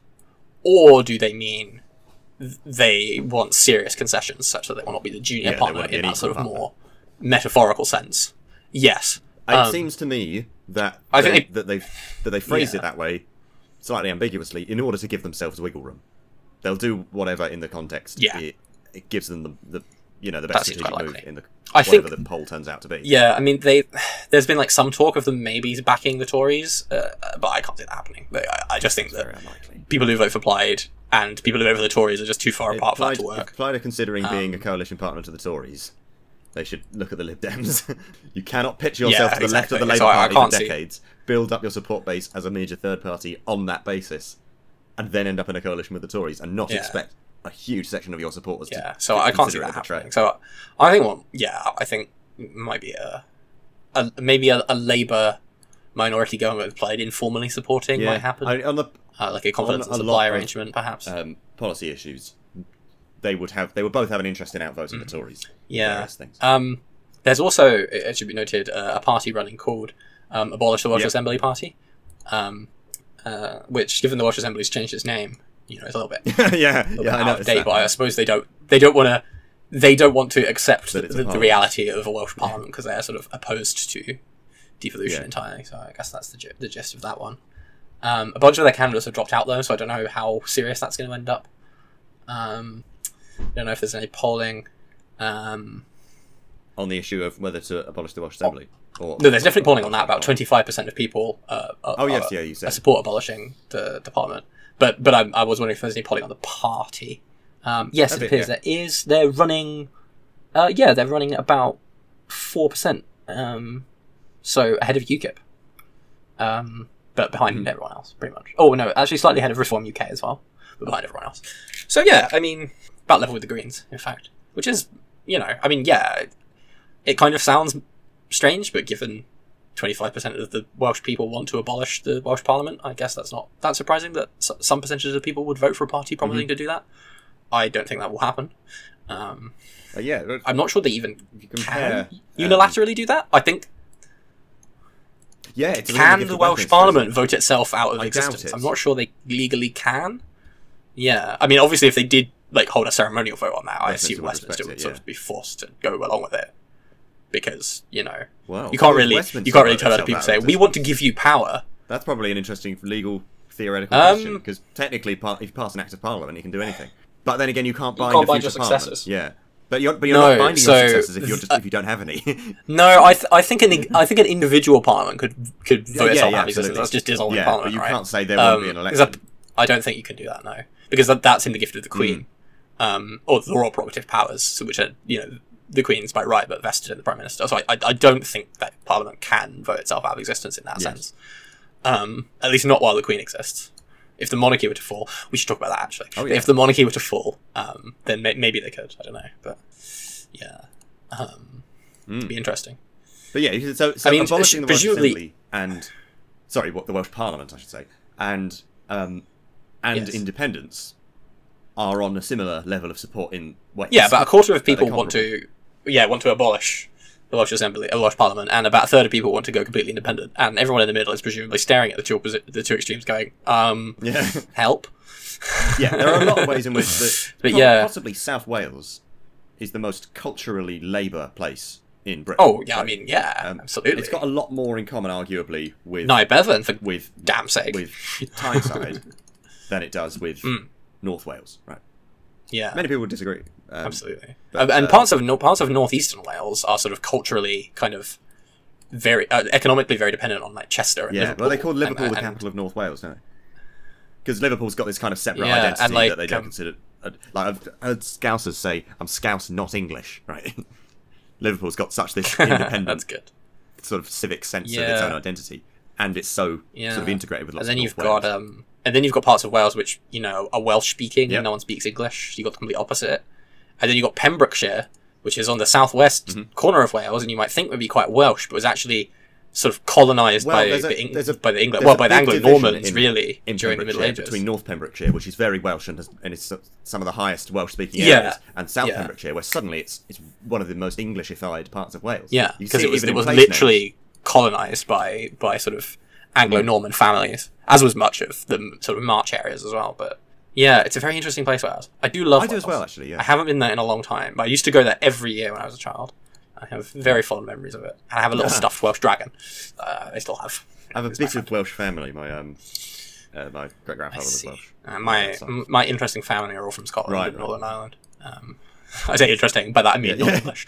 Uh, I object sometimes to when Which, you Americans know, claim to yeah. be Irish or something. It's like, well, if you're Irish, then I'm Irish, right? And I'm not Yes, Irish. Yeah, so- absolutely. Like, but my, yeah, my my great grandfather came over from no, my great great grandfather came Hmm. over from Northern Ireland. Um, well, it's now Northern Ireland. Obviously, it wasn't then. Then it was just Yeah, yeah. Ulster. But uh, Certainly, if they're Irish, then I'm Scottish. yeah. And you know, I'm Oh, pretty clearly not Scottish. so I, I, I, w- I would be Scottish if Scotland went independent. On the rules they proposed at the last referendum, I would be eligible to apply for citizenship because my grandmother Hmm. is Scottish, and you only needed a grandparent to apply for citizenship. Um, and if they were independent, I would apply for Well, the, citizenship. the Northern Independence Um, Party have explicitly said several times that they, whenever people say, "Well, what about progressively minded people in the south of England? Uh, well, aren't you leaving them behind?" They say, "Well, move, move to the north of England then. We, when we go independent, we want you to come in. We welcome yeah, everyone." sort of a, a, an open Yeah. border policy too. Yeah, that's something that's perfectly sensible for a new new country. To be honest, to have a fairly open border Mm. policy to its neighbours. Like, you know, how else? You know, it's one of the, one of the better ways one, one one would assume to sort of drive an economic, um, a, a sort of fledgling Mm. economy would be to sort of say, no, everyone could come in. If you want to move here, you can. Kind of thing. You certainly wouldn't want to be, like close your borders the second you went independent. I mean, Alex Salmond. um, Probably. he doesn't Yeah. deserve to not be straw man. No, exactly. Scotland for the Scottish. Hence Alba Party. I say I, the thing that annoys me. The thing that uh, uh, annoys me, and I've said this before, is that my nan doesn't get a bloody vote, despite the Ah. fact she's Scottish, because she doesn't live in Scotland anymore. At least that was how the last referendum worked. Obviously, this one could be different, and I, I would argue should be. I think if you I think if you live in Scotland or were born in Scotland, you should get a vote. I don't think Scots living outside Scotland should be disenfranchised. Equally, I don't think people living in Scotland who aren't technically citizens of the UK, whatever that would mean in a Scottish context, should be disenfranchised either.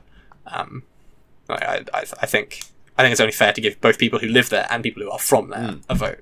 Um, in the same way we do for like um, for like European elections or, or general elections or whatever. You know, you It would it would make a lot of sense if in any eventual northern independence referendum, precisely because of the point that they keep making about how so many northerners, because of the north south divide, have to leave.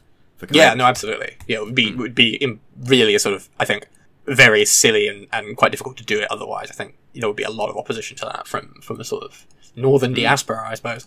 Yeah. Um, that happens a- less with Scotland. uh, interesting it's way. Sort of a self-contained um, sort of economic. Yeah, you've got you've got Edinburgh Hmm. and Glasgow that sort of pull people in. I suppose I suppose Aberdeen if Yeah, you live in yeah. the north. Or, or Inverness maybe if you live really in the north. Um, Yeah, that's the dear. northern independence I, part love we I love Scotland too. Is independence Yeah. for northern Scotland. Well, we said this before, but again, there is actually a thing about like people living in the Highlands, and in particularly people living in um, Shetland and Orkney, do not really consider um, a government based in Edinburgh to be Yeah. particularly legitimate. I can see that. Um, and I think you know, knowing Glaswegians for for what they are, um, as I say, my, my nan's from Glasgow, so I have to say it. Um, I don't think they would. Uh, you know, they're they're the sort of biggest proponents of Scottish independence of anyone, uh, Glaswegians. But I think quite quickly after Scotland became independent, they probably want to get out from the Edinburgh stuff because they can't each. And quite right too, because Edinburgh's really posh. It's you know it, it's beautiful, wonderful city. I love to visit it. I wouldn't want to live there though, because it's so posh. It's like fucking Chelsea or something. Um, but do go. yeah, yeah. Some of it is stay. anyway. There's the other part of. Edinburgh they keep hidden behind that big rock. Of course. Yeah, no, of course there are shit bits. That's where that's where we were staying. Um, no, we were actually staying in quite a nice bit because we were working on a hotel. You see, so um, we had to stay fairly close to it, otherwise it would have been too far to walk. So we- we stayed in a reasonably nice bed and breakfast. Um, although um, they the people who ran it were a bit racist. Um, not that they said anything racist, but I noticed um, on like what like the last day we were there, they had a bunch of um, uh, like um, business card type things for what was Anne Waters' party that she started. The, the like the one with the trident as Right, its right. symbol, like Britain. yeah, I um, remember that. Uh, I gotta look it up 'cause I can't remember the bloody name. Uh, yeah, for Britain. Yeah, they had a bunch of those things in the sort of um, reception area that I hadn't noticed up to that point. I was Ah. like, hmm, okay, I'm looking forward to getting out of here. I suppose someone could have just left them there, but Ironically, a red flag wouldn't be a red yeah, flag. it's a bit. No, a red flag would be a white, a white flag, a blue flag. I don't know. A green flag. I don't know what the opposite of a red, the green flag, the red flag. The red flag would be a red, flag, but it's a, not a red. It's very confusing. We're, we're I, getting a bit yeah, I've, I've lost the plot. Yeah. Anyway, so that was Wales. Um, we've talked about. Hartlepool. We've talked about Scotland. We've talked about. Sorry, Hartlepool. That's how it's spelled. Is it Hartlepool? no, it's Hartlepool. But Oh, I thought it was. Har- Oh, I was going to say. I was like, I've never been there. If I'd be willing to be told that that's how it's pronounced, you know, there's a lots of English place names. yes. well, we're both pronouncing it a in little bit too unexpected RP ways. anyway. So Oh, yes, well, quite, quite, absolutely, David, absolutely, yes. Hartlepool, yeah, I was in Hartlepool the other week. You see, Hartlepool. I do sound too posh for my like own good. Like, I wish I didn't sound as posh as I do. I'm gonna do some voice training at some point to to sort of make my voice sound more feminine. right. And when I do, I'm gonna try and roughen the edges of my accidentally acquired RP accent. Um, make it sound a bit more like my parents sound. No, you Um, should you should pick a completely Although- different regional accent to learn. Try and sound like you're from Birmingham or something. Well, I'm currently in Bath, so I could do a West Right, yeah. one, I suppose. Um, It's not a million miles a away. lot of my family are from the West Country, actually, so it wouldn't be. It wouldn't be. Yeah, my my, my mum's family will come from Dorset, so uh, you know it's not would be Hmm. completely unreasonable. But um, yes, should we talk about the? Yeah. Should we talk about London? Since we're doing London, the you? rounds. I'm not from London. That's no, what they say. I'm from. I am a little bit from like one of the sort of Farnborough where I am from is a bit of a satellite is, town for London days, these yeah. days, which is a bit depressing. Yeah, and it didn't used to be so much because we used to have our own sort of. Industry. Although our industry was weapons development, so um, you know, yay. Almost everyone I know, um, sort of my parents' age, um, who like has a university education, works in weapons development, um, because it's the only like industry in Farnborough for which a, a degree is like required that exists. Right. So if if you live in Farnborough and have a degree, you work in weapons development because otherwise you Right, right. right, like me. Um, like, there's just no reason to be in Farnborough if you're a graduate Mm-hmm. unless you want to work in weapons development. It's quite horrific. Um, don't go to Farnborough, guys. Go to Edinburgh, but don't good. stay. Hmm? That's the uh, the Revolutionary Dispatch's travel guide. Is visit Edinburgh, but don't live there, Yeah, and do not go to Farnborough. Yeah. don't go to Farnborough. Do not go to Farnborough. Um, do come to the West Country 'cause it's It is lovely. actually. I really like the West Country. I went on a drive the other week. I had to go to a hospital appointment uh, in Southampton. Well, I thought It was, it was actually the other month now. I think I probably mentioned it to you last we spoke. But um, I had to drive. Um, we had to drive from from Bath to Southampton and back. And when you do that, you go through the Cotswolds, the Mendip, Salisbury Plain, and the New Forest, Beautiful. and then back again. And it's like it's the most beautiful drive you can possibly imagine, especially since it was glorious sunshine Yeah, yeah, lovely yeah, drive. Wonderful. If I hadn't been going to a, like a like a medical appointment I was quite worried about, it would have been really lovely. but yeah, let's talk about let's talk about the London uh, Assembly and mayoral Yes. elections because you know might as well do the rounds. Um, yeah, I don't know what to say really. So London I don't live in mayoral London, so I elections. don't. The thing to say, the first thing to say is Sadiq Khan's going to win. Oh really? very, very likely. Should we, should we look at the opinion polls? Yeah, yeah. look at the opinion polls. I'd like to read you the latest opinion polls. First round, Sadiq Khan, 41%. Shaun Bailey, 28%. Siân Berry, which is annoyingly close to Shaun Bailey, Oh yes. uh, Greens, 6%. And L- Luisa Porritt, Liberal Democrats, 8%. And in the second round, Khan goes on to stomp the Conservatives, Bailey, 61 yeah, to so it's, 39. it's worth mentioning So- the way the London electoral system works is that it's a bit like an alternative vote runoff system, uh, but with only two rounds. So you go your first Yes. preference and your second preference. If someone gets over fifty percent on first preferences, they they become the mayor, and if nobody does, which Khan then, has yeah. got in some recent polls. then the person who came first and the person who came who came second go to a second round, and the people that have been eliminated, their second preferences get redistributed. So Sadiq Yeah. Likely to come way ahead in the first round. Uh, and possibly get over 50%, possibly get slightly under 50%, and then in the second round, just overwhelmingly win. Yes. That's what's quite likely to happen. Which leads to the unusual Um, um, uh, tactical voting situation of it sort of makes more sense to actually if you're if you for example were in a situation where you actually preferred to vote Labour and the Greens were your were your sort of backup, it would kind of make sense to vote Green as your first preference because you know they're going to get eliminated, and then Labour as your second preference. Is a- to put to get your Yeah. top two preferences decided, and then order them based on who's likely put first, whichever one is likely to be knocked out. Yes. rather than actually the one that you prefer. Yeah. But people don't think about this this much. People just Yeah. vote for who they like. I mean, you know, people vote mainly based on sort of who they feel is similar to them and represents them, rather on rather than tactically or really even on policy a lot of the time. So, um, yeah, but it's worth remembering that London wasn't always a safe bet for Labour. You know, until very recently, Boris Johnson was mayor of London. It yeah. was only five years ago And- that Boris but Johnson I mean, was Boris mayor of Johnson was mayor of London with a Labour assembly, right? Like, London is never going to go properly Tory. London just went Boris Johnson. Yeah, Um, and it was pretty I think close I think- as well. Yeah, the first one anyway. Because it, it was Ken Livingstone versus Yeah, Boris Red Johnson. Ken.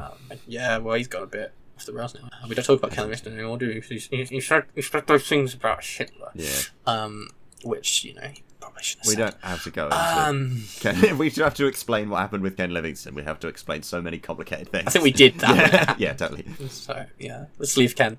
Let's leave Ken be for now. But yeah, um, so yeah, there's basically only four candidates that've got a house chance of, of getting any sort of meaningful Yes. vote share. And Sadiq Khan's definitely going to win. There are some minor parties running as well who are not going to come anywhere. Renew the sort of centristy Change UK style thing kind of running. Count Binface, of course, um, everyone's favourite. Um, s- silly candidate. I don't know. There's a there's a party called the Burning Pink Party, um, led by Valerie Brown. Listen to this. Brown is standing on a one policy platform to abolish government and the role of Mayor of London, and for power to be placed in the hands of the people through citizens' assemblies. Brown was arrested and charged for covering a number of charity buildings in pink paint, protesting against their inaction on climate change. So she sounds interesting. Yeah, I mean, you know, more power to her. I, I quite, I, I quite like the idea of a citizens' assembly running London. I think it gonna kind of make sense. uh, the question is to what extent does it Yeah. have really any power? So compared to elected mayors in other European countries, the London mayor has really Yes. quite little power. Um, so re- reorganising the way They- the they structure have quite of London devolved government Mm. would have to come with actually having more meaningful power as well if it was to actually improve things very much. But it's a fair, you know, it's a fair policy.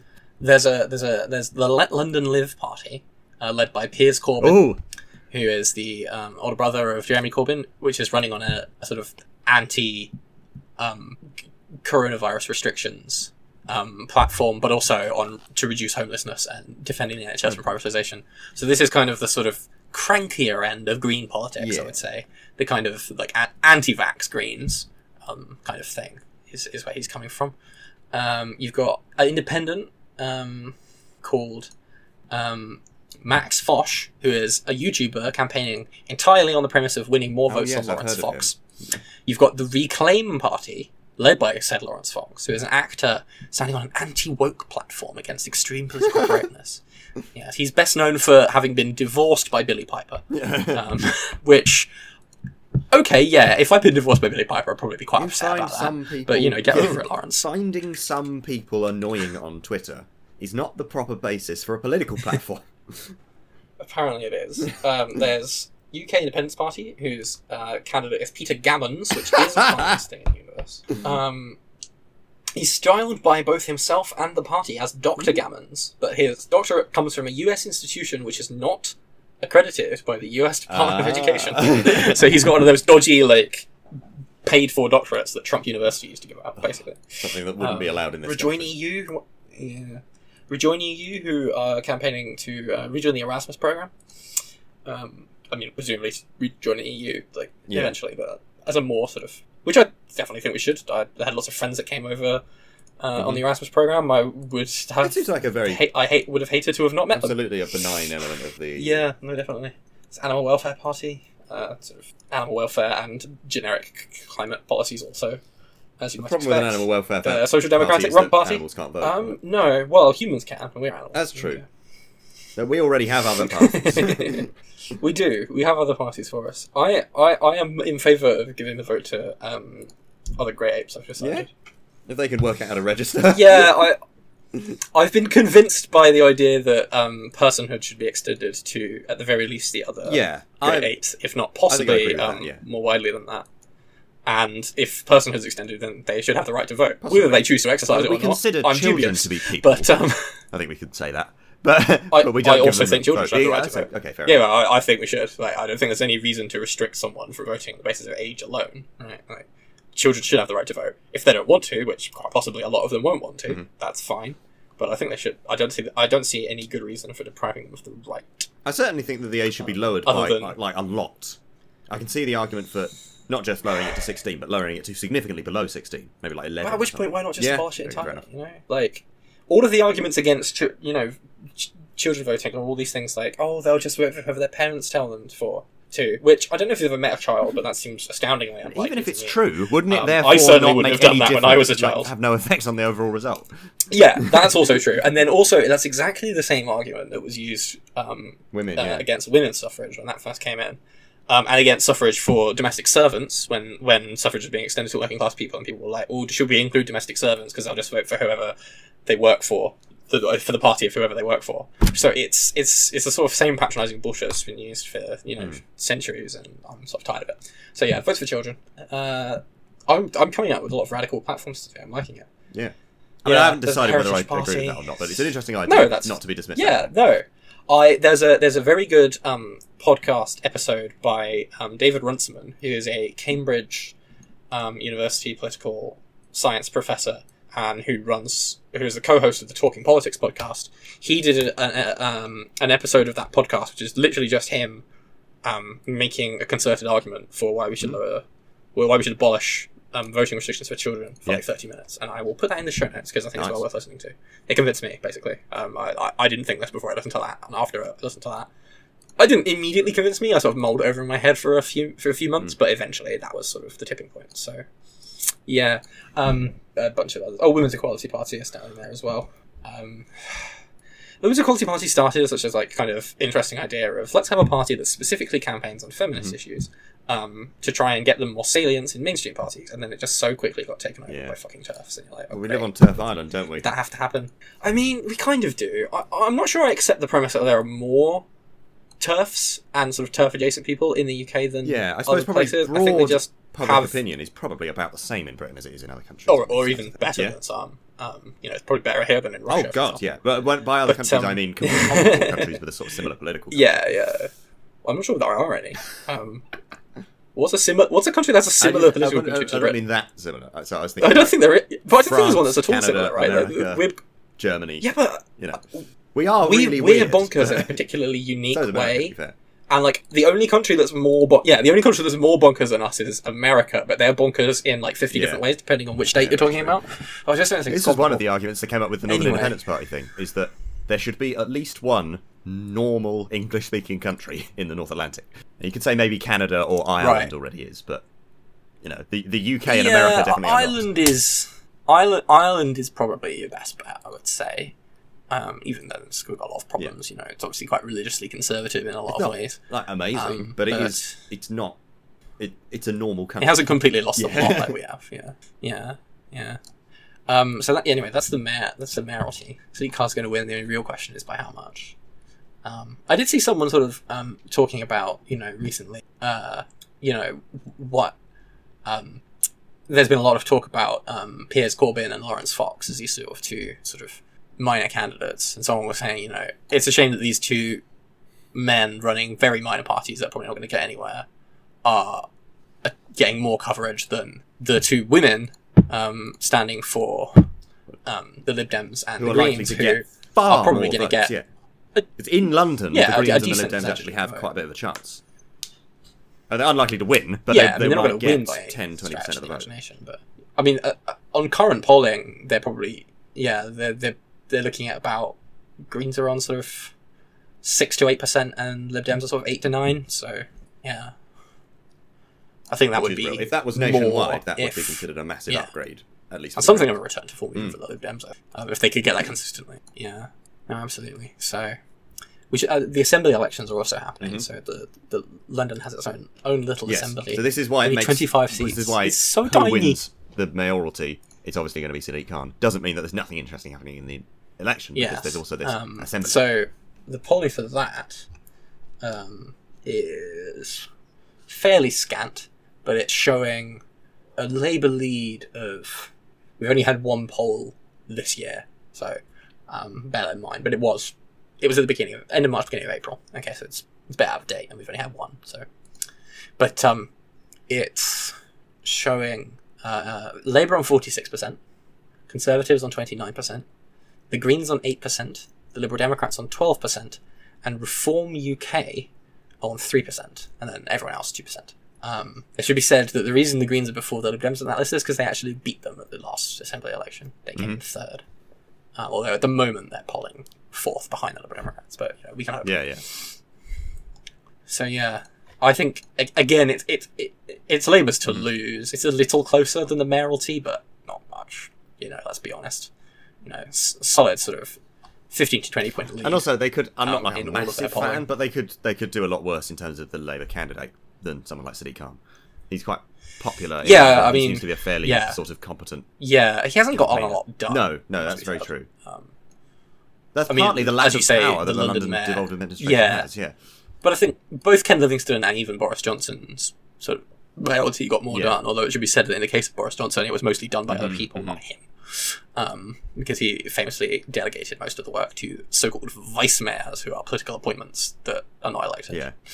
um, which is bad. We shouldn't have those. Like, The only thing I can think of No. that is um, uh, that Sadiq Khan has got done is is the um, the fact that he, I don't live in London, so that might be partly why I, I don't know so much about it. But he's got he got rid of uh, Boris Johnson's Yes. water cannons, which is good. which which were couldn't be used anyway because they were illegal. Yeah. Johnson did spend loads of money Quite on them for no.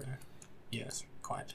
and so as well as the London Although they can be used in Northern Ireland, as well as these specific yeah, elections that we've been talking about, I'll just touch on um, the broader local council elections. We did talk about it earlier, but um, Yes. the fact that this is because of the um, the local elections being delayed last year and of the sort of all of the unusualness of the last uh, little while in British politics, it does mean that Keir Starmer has not faced any any um, or the Labour Party has not faced any electoral actual electoral challenge since he became leader, even though that was quite a long time ago. It's quite unusual for a leader to have not Yeah. had any actual testing in battle, as it were, for this long. So this is his first real test. not opinion polls, but an actual election. How, how will Labour do now that it's changed direction so How do you think it drastically? Uh, quite badly, I think. it's possible that they, they'll, they'll have local victories, like they will probably do quite well in London, um, and they're liable Mm-hmm. to probably win in Wales. But I think overall, it's it's it's fairly likely that the council elections are going to be pretty bad for the moment. Yeah, I think so. I think Uh, which is not good Um, for um, uh, for Keir Starmer. I will be interested to see. I think there's No. a chance that um, there might be some kind of a whether actually a proper challenge or just an informal sort of ramp up of the internal pressure, some kind of an actual attempt on the leadership of the Labour Party. Maybe You someone think? will run a Oh, leadership I- challenge or something. I'm, I, I, If it's really I bad. hadn't sort of thought about that. Yeah, I mean, if it's disastrous, maybe. I don't know. I mean, who would run if that were the case? Yeah, You know, totally. if it were That's to be a sort of problem it. formal challenge. I think I have heard rumblings of this of because of how terrible the polling is. The fact that the, the membership is diminishing. The fact that um, of how oddly kind of incompetent it's been. The way that they've sort of blundered loads of different elements of uh, normal Mm. political Mhm. campaigning and party management. The fact that if you're going to kick out Corbyn, that was not the way to do it because it's kind of a it's, it's a massive fiasco. Um, that quite a lot of people are very unhappy with them. I wouldn't be surprised if there are people that have been considering this for a while and have thought, well, actually, let's wait because our best moment will be after the local elections if Labour does really badly. So I think it might be. I think, think it's possible there are people who yeah. have been considering some kind of a move on Starmer who are waiting for these elections. I suppose we'll see. I don't, I'm not. That's not a prediction. I think. I just think it's a no, possibility. yeah, yeah, no, I understand that. Yeah, I, I hmm, yeah, I don't know. I hadn't, I hadn't thought about that at all. I hadn't heard such rumblings, um, any more than usual. Anyway. It was. It was sort of. so I, been- I, I wasn't really thinking. Yeah, there've been sort of background stuff that you hear sometimes anyway that I'd sort of dismissed. But particularly after that poll came out that put Labour on 29%, significantly below the disastrous Hmm. 2019 election, and it looks like they're going to do quite badly in the local election. Some people started to take it a bit more Yeah. seriously as, an, as a possibility. Huh. I think he'd probably win a leadership challenge. I think you're probably right. Uh, but it'd be interesting, you know, Can't think of it's- it'll be a story if Yeah. Absolutely. I can't think of anyone with a big enough sort of name on the left to challenge him. I think No. Rebecca Long Bailey has been successfully sort of beaten down. Um, who else? Ian Lavery, maybe, but Yeah, there are a few people that are a I'm not bit sure more he's that are a slick bit enough. bolshy in their um, their aspects that are that I think might be crazy enough to try and do. yeah, I can imagine Ian Lavery going for it. I don't think he will. Or I John don't. Trickett. Maybe. example. Or Ed Miliband. Tricky would go for Ed. Miliband would trigger a set of resignations from the cabinet. Well, the thing is. Miliband is probably the most left-wing sort of major Labour There's figure. There's an argument for saying you know, that, yeah. Sort of various purges and resignations. Yeah. Um, um, there are still a couple of campaign group people in the shadow In the cabinet. cabinet, in the shadow cabinet. Let me just Google that. I Mm. think Dan Carden. I thought there might be a couple of sort in of- the shadow cabinet. Right. There's, there's very, very few now, though. Which is exactly what the left of the party said when he first announced his first cabinet. Is yeah, there may be a few campaign group people in now, but they'll they'll all be gone long before the next election. Yep, that's exactly what's happened. I'm just googling the do. cabinet now. Ooh. Marsha de Cordova, she's still uh, shadow secretary Right, of state for she's women and done. equalities. Okay. Um, She's she's she she's is, she is pretty decent. decent. Yeah, she's one of these sort of Um, um, young women of color that have come up, you know, Zara Sultana and, and people Yeah, like that, yeah. who are sort of the the the, the British answer to the squad, I, I suppose, in, in that sense. Uh, that's quite Yes, yeah. There's a Quite few. There's um, there's um, Zara Sultana is another one. Um, there's another I'm forgetting. She's Nadia. Whittome. is I another. like her. Nadia Yeah. Whittome, yes, yeah, she's good too. She's good too. It would be good to have you know someone, you know, yeah, like obviously the fact that Labour's never had a woman as leader is bad. The fact that we've never had a person of colour as leader Yes. is bad. It's quite the fact that most of our leaders point. have been yeah the fact that most of our leaders have been quite old is bad um so having you know people like Zara Sultana Nadia Whittome Marsha de come through is definitely good It's exactly what the Labour Party needs. Um, it's not going to accept Yeah, them. because that's what but- the modern working class Yeah, yeah. looks more like now it looks like y- you know young women in service jobs people of color you know Yeah, I Has think I for a long think time. it's um, Marsha de It's is finally the only one. through. Right. That is quite Yeah. striking when you lay it out like that. Just how many left wingers have been purged from the shadow cabinet. Because it's it's higher profile when people are kicked out of the party, but the fact that people lose their jobs in the shadow cabinet um, has sort of just been progressing. Well, a lot of people resigned. a lot of them resigned, yeah. well? But I, I think that's partly, you you know, if you're the sort of cynical, you could say that's why the bills. leadership took such controversial positions, or at least part of it, on supporting or at least not opposing Mm. various very egregious Tory policies, was to make left wingers in the shadow cabinet deselect themselves, as it were. yeah. Choose between yeah, that and right. not opposing something like the Spy Cops. I mean, this, the, the the Tory, you know, the Spy Cops bill, the new policing bill, the you know the the the, the, the, Conservatives are basically trying to Mm. Britain into a police state, right? You know, we It's the latest, I mean- biggest step in the direction towards becoming more like a kind of a, a Hungary or a Russia or an outside Yeah. of the frame of liberal democracy. yeah, kind of authoritarian pseudo democracy.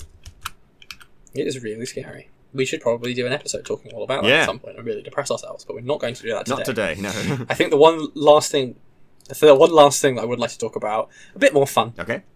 is um, the death of Prince Philip and the potential um, fall of the monarchy. Um, you know, Much more fun. just to light the mood. oh dear. I mean, it sounds silly until you think about it. You're like, oh no, that is kind of fun. I do like a monarchy falling, don't you? It would be When's good, the it would be last time a It would be monarchy properly fell? Hmm. And I don't just mean like sort of like withered out of existence, but I mean like you know, properly collapsed in the middle of like some massive scandal or like was just revolution or something. It's been too long. We need we need we need a monarchy to go big time, and I think If it was the British know, monarchy, that would be good. with Prince Philip, yeah, with Prince Philip dead, with the Queen, you know, probably not got too long left, not to not to fall foul of treason laws, um, and with the heir to the throne being pretty unpopular, he unpopular. is quite unpopular, Um, isn't he? Yeah, I don't know. What do you think? Do you think do you think the monarchy can survive Queen Elizabeth? Um, I think that people are going to be surprised by how much it weakens after Queen Elizabeth dies. I think people are not really. We're not. We're in such a You reckon? position where we can't really even properly imagine what the monarchy will be like after her. Um, and I think when it happens, it's going to strike Hmm. people how much it's actually on much shakier ground in terms of public opinion than people. I mean, just how it weird it Yeah, will be as well so weird. for her to not be there. You know, I mean, she's she's been there since 1953. You know, and bef- you know before that she was quite prominent in sort of royal propaganda. I mean, she was an auto mechanic during the Second World War, and that was well Mm. publicized. She's been a she's been a sort of public figure since since the war. Yeah, it was, it was during a lot of the coverage of, um, around Prince Philip's death. Uh, a lot of people were talking about uh, a, a line that came up a lot was that um, the short period where they lived in um, Malta together, when was the most normal time in her Ah. life. It was it was a short period where the phrase that they kept using was um, Mm. she was a naval officer's wife, which is the most normal sort of life that she ever had, and that it was by far the happiest time in her life. She was just sort of able to Of live a normal course, life. And I sort of think it really struck me Yeah. the extent to which I believe that given that that's the happiest time in her life, she should have been allowed to continue doing that, having a normal life. Yeah, it's like we, we Oh, obviously absolutely. have this I mean, idea the of thing about the mo- monarchy- monarchies would be good for the country. I think it would absolutely, I think, be good for the people Yes. in the monarchy as well, because they they have Yeah. living a normal human life Yeah, is yeah. quite good. I mean, I think so anyway. I like mine, um, and the fact that they're not allowed to have one is a Oh, yeah, scandal. I- yeah, yeah. No, it absolutely is. I mean, you know, like, yeah, it's difficult to sort of separate. I think people like Queen Elizabeth, Prince Philip, Prince Charles, who've been around for such a long time and are sort of bound up in the kind of the bad things about the monarchy. The fact that it's fundamentally classist, the fact that it's you know the, the, the sort of front piece for an for an imperial decay, a decaying imperial system in the late twentieth century, which did you know pretty horrible things around the world in a sort of effort to maintain colonial power that it very clearly couldn't do long term anyway, and all of this kind of thing. Um, you know, so I think people like that, it's it's kind of hard to separate them from the monarchy as an institution. But when I think about you know the Yeah. kids, right, like Prince George and Princess Charlotte and the other ones who I'm sure I've not too late for them yet. I do feel really Yeah. sorry for them. You know, because they, they didn't choose this. They don't get a choice. At no point in their lives, if things carry on and say, oh, will they ever get a choice about what to be? Obviously, who to Prince be, Harry's been to be. been You know, when, when Harry went off, make a choice for himself. Exactly. He's doing his best, but you know, look how difficult it's been, and he he still doesn't have the free choice because he will still always now be Prince Harry, who sold off to America and betrayed the monarchy, right? Like he still doesn't have a free choice. His choice is still, I mean, no one does, but right, but like his his his choices are still conditioned by being a member of this Mhm. royal family. And I do feel extremely Yeah. sorry for the children. I mean, yeah, they're going to live their lives in the lap of luxury. I don't, you know, I feel too sorry for them on that score. but, yeah. But in terms of like their, their personal freedom, um, I think they're they're you know I think it is as you say, it's Yeah. It's it's, it's inhuman on multiple levels. I think it's Yeah. fundamentally the Yeah, problem with the definitely. monarchy. That at its absolute core, the original sin, as it were, is the idea that some people are better than other people because of their bloodlines, right? Mhm. Which is something that we don't even really believe as a society. Most people now, right? But we all have to pretend that we do believe it when it comes to the monarchy, and it's a it's an inherently kind of inhuman idea, and it's the it's the thing that stops the humanity of these people from achieving its fullest flourishing. It, it's the everything else comes from that Mm. fundamental sort of lie that is Yeah. at the core of the idea of a monarchy, and it's uh, you Yeah. know it is quite racist, isn't it? Because the idea that some people there is this small group of people Oh, who God, are yeah. better than everyone else because of their blood, and they're all white, and therefore that's what Yeah, I mean, it's the original. like. You mean like like what you said? It, it's kind of the original sin of you know c- c- class oppression in the Europe in Europe Mm. of the sort of lower classes, the commoners, by the nobility became one of the founding pillars of what Mm. would become racism. Um, the others being sort of anti-Jewish prejudice and um, uh, the the the kind of denigration of people on the Yeah. periphery uh, of, of sort of you know like Yeah. Ireland for In the. British context, it's Um, Ireland, but, but the, the, the, in other countries there is. yeah yeah yeah but it, the attitudes towards those groups became mapped onto attitudes towards you know Africans and Indigenous Americans and everyone else. But the, the, the crucible of it Hmm. began before that. The attitudes already existed, they, and they were just then transferred to racial groups, which were made up in order to justify Yeah, slavery. it's twisted up side. into uh, In order that- racism yeah, and the categorization of and, different and, races. and so yeah, it is you know mon- monarchy and, and aristocracy in general are kind of the original the original sort of fount of everything that would later become you know racism, Hmm. all kinds of sort of prejudice, and it's all because their you know great great great great great great million times great granddad managed to grab a little It bit was more, land of than a violent else. oppressor. when yeah when the the Welsh went running off over Hmm. that hill, you know. Is our ancestors they stole it from. Yeah, exactly. It was it was stolen from you know I mean the, the enclosure movement obviously slightly more recent, but but you know ultimately the land belongs to everybody. You know that's there's no reason why it should be sliced up into these little parcels. It belongs to the commons, Yes. the, the, the common people. It's the only the, the only the only just way of I do agree. looking at things, and it's how almost all societies do things until something like monarchy comes Hmm. along and changes that. You know, you know, we did it to you know when when European powers colonized the Americas, we forced the villages to break up their common land and for it to be turned into private plots so it could then be controlled and bought up. And uh, and a lot of the a lot of the revolutionary sentiment among indigenous um, Mexicans, for example, during the Mexican Revolution, was to get common rights back for their land, so it didn't have to be held by individuals anymore, but it could be commonly owned. But you know, the the ancestors of the kings and nobles who did that to the indigenous Americans had done that to people in their own countries before there were countries, you know, Hmm. centuries before.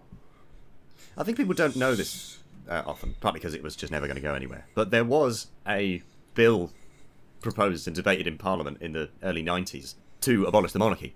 The Tony Benn Tony Benn introduced a bill Really? in, I- 1991. Seconded by seconded by. Of course he can you guess?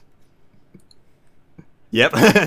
Jeremy Corbyn. Yeah, and it, it was called the Commonwealth of Britain Bill. It was the, it didn't use the word republic. It described the Yeah. Britain that it would create as a democratic, federal, and secular back to the Commonwealth sort of Britain. Um, Commonwealth under sort of Cromwell. And Yeah, and it of- disestablished the Church of England. You'd have an elected. Well, we can't call him a president. Um, No, I, I am. Lord I am adamant on. Uh, no, Lord Protector is too aristocratic, but I am adamant on the position that when, you know, if and when the UK, as the UK is abolished and becomes the United Commonwealth or United Republic or whatever it is, I prefer Yes. Commonwealth to Republic Yeah, as well, by the way, for several reasons. But we got onto that at a different time. But we, the head of state must absolutely not be called the president. President is so tarnished yes, by America.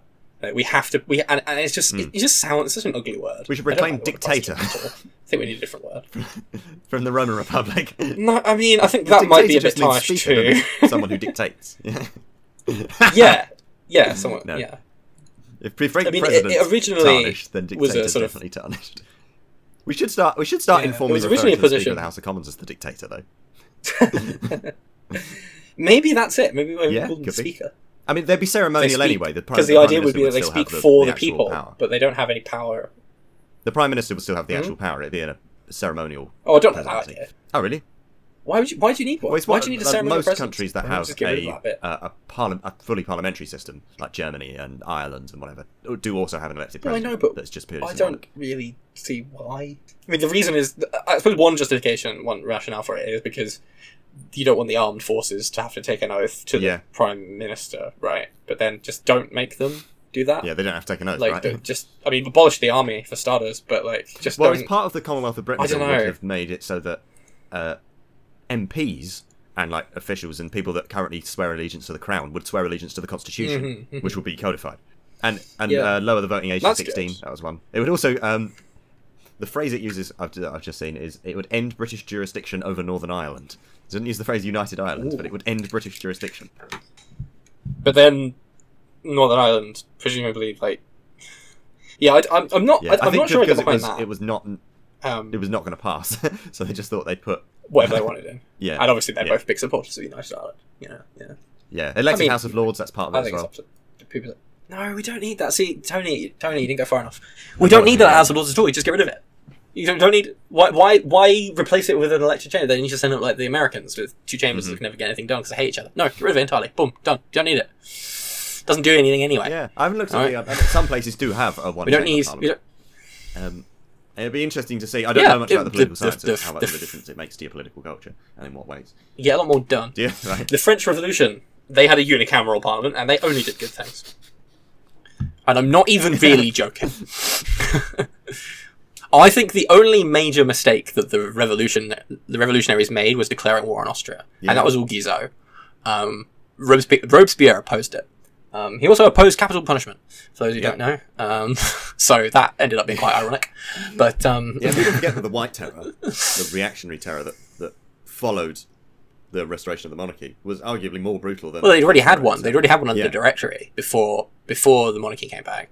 They had a terror then. Then they had a, yeah, you- you're right. They had they had more kind of terror. There was terror, and people talk about um, I can't remember who it is who comes up with the idea, but they were you know saying like there were two terrors. There was the the the little terror of a few years where you know so many thousand people were killed, and then there was the great terror that lasted for all the Yeah, centuries yeah. before that, where millions of people were murdered or oppressed by by the royal system of They government. They have the, the, the White Not Terror to during say the that I- Thermidorian reaction that was against the revolutionaries to restore Yeah, monarchy. yeah, yeah. Well, I mean, the, the Thermidorians are kind of the re- react reactionary. Yeah, yeah. They're kind of revolutionaries. Kind of. They're like they're like the first revolutionaries at the start of it that get Hmm. swept aside that sort of kind of come back.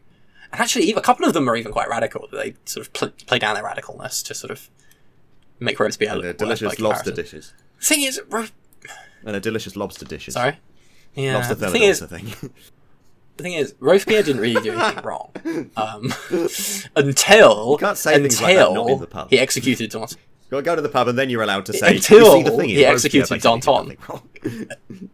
Right, yeah, but the whole reason we made this podcast is because of co- conversations we would have down the pub where I would say stuff like that.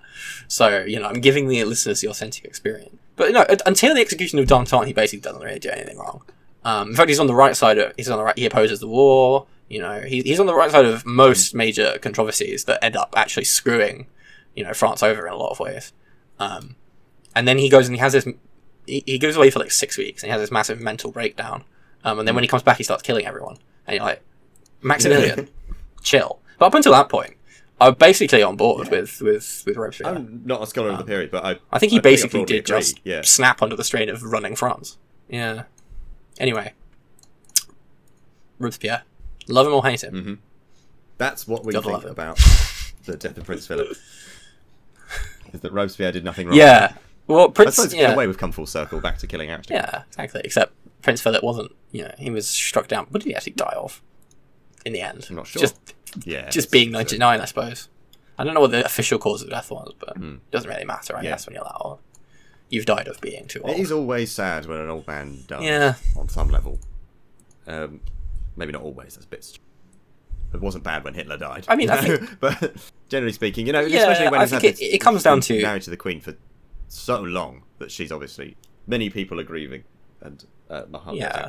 But there shouldn't I be think it- monarchy in the first yeah, place. it, it comes down to I think you know is the person in question doing anything actively to make the world worse? Um, if so, their death is probably Because a very thing least stops them doing even if it's a tragedy for their own doing. personal loved ones. Yeah, and I think honestly, Prince Philip by the end was probably not harm, doing yeah. anyone any active harm. Um, although, did you know this? Apparently, for the last like decade or so, he was spending most of his time um, living at um, I think it was was it was it Osborne House or Sandringham, one of the other houses with like Oh, a really? mistress. That's Did you hear not been broadcast on the BBC yeah, it's been very much. it's been it? like completely. No, it's been completely suppressed. But hang on, let me look it up. Um, it's all very sort of hush hush, um, and it's not like no one sort of come out and confirmed that they were actually lovers, but it's like pretty bloody obvious. Um, here we go. Um, yeah. Oh, there's a bunch of people who is like alleged to have had like brief affairs with, but I don't really care about that. I'm talking about this like actual. Oh, I do hate the internet. Uh, yes, the internet was a mistake. I feel Yeah. we should get rid of it. When we abolish the monarchy, we should abolish Mm. the internet. I can't find it now. I can't remember where I read it. Maybe maybe it was maybe it was not quite as solid information as I thought. I do know he'd been living away from the Queen for a long time before. When he became ill, he spent the Yeah. last sort of uh, Yeah. and towards the end of the pandemic as well. They they lived together in um, in the same house for a while, for quite a while towards the towards the very end. But he had been living. They had been living Yeah. separately for Yeah, quite a while. apparently there was a woman involved. So I, I can't find information on about it, and I'm Yeah. not about to spend ages looking because I don't care really that much. that But anyway, bit of bit of gossip's always good. Bit of gossip. Mhm. Right. Well, we've done new parties. We've done the elections. We've done the fall of the monarchy. We've done Robespierre having done nothing wrong. Um, do you have anything else you want to talk about? I can't think of anything. today? Shall we leave it then? I think so. Wow. Okay. Uh, thank you for joining me. Very welcome. Likewise. It's been wonderful. And uh, for all you listening, thank you as well. Um, if you want to check us out on Facebook or Twitter or YouTube or various other places we allegedly have presences, by all means do so. But I very rarely post on any of them, so you know it's probably not worth your time. Just make sure you listen to this podcast. Not extremely online Um, to be on y- internet, but no, I'm, politics yeah. commentators. I kind of, I kind of weirdly am in some ways. I just spend Right, quite a lot of time reading post. Twitter, but I very rarely post. I'm, I'm, I, I'm more of a, I'm more of a, more of a lurker. This is not posting exactly. Yeah. Um. So, uh, we'll be back hopefully in a couple of weeks. Um. Keep the schedule a bit more regular if we can. If at all. Uh, we've, there's been illness and Mm. various other busynesses, so we apologise for the delay, but hopefully a bit more regular from now on. In the meantime, thank you, comrades, for your time and attention. Be absolutely wonderful to one another. Viva la revolution!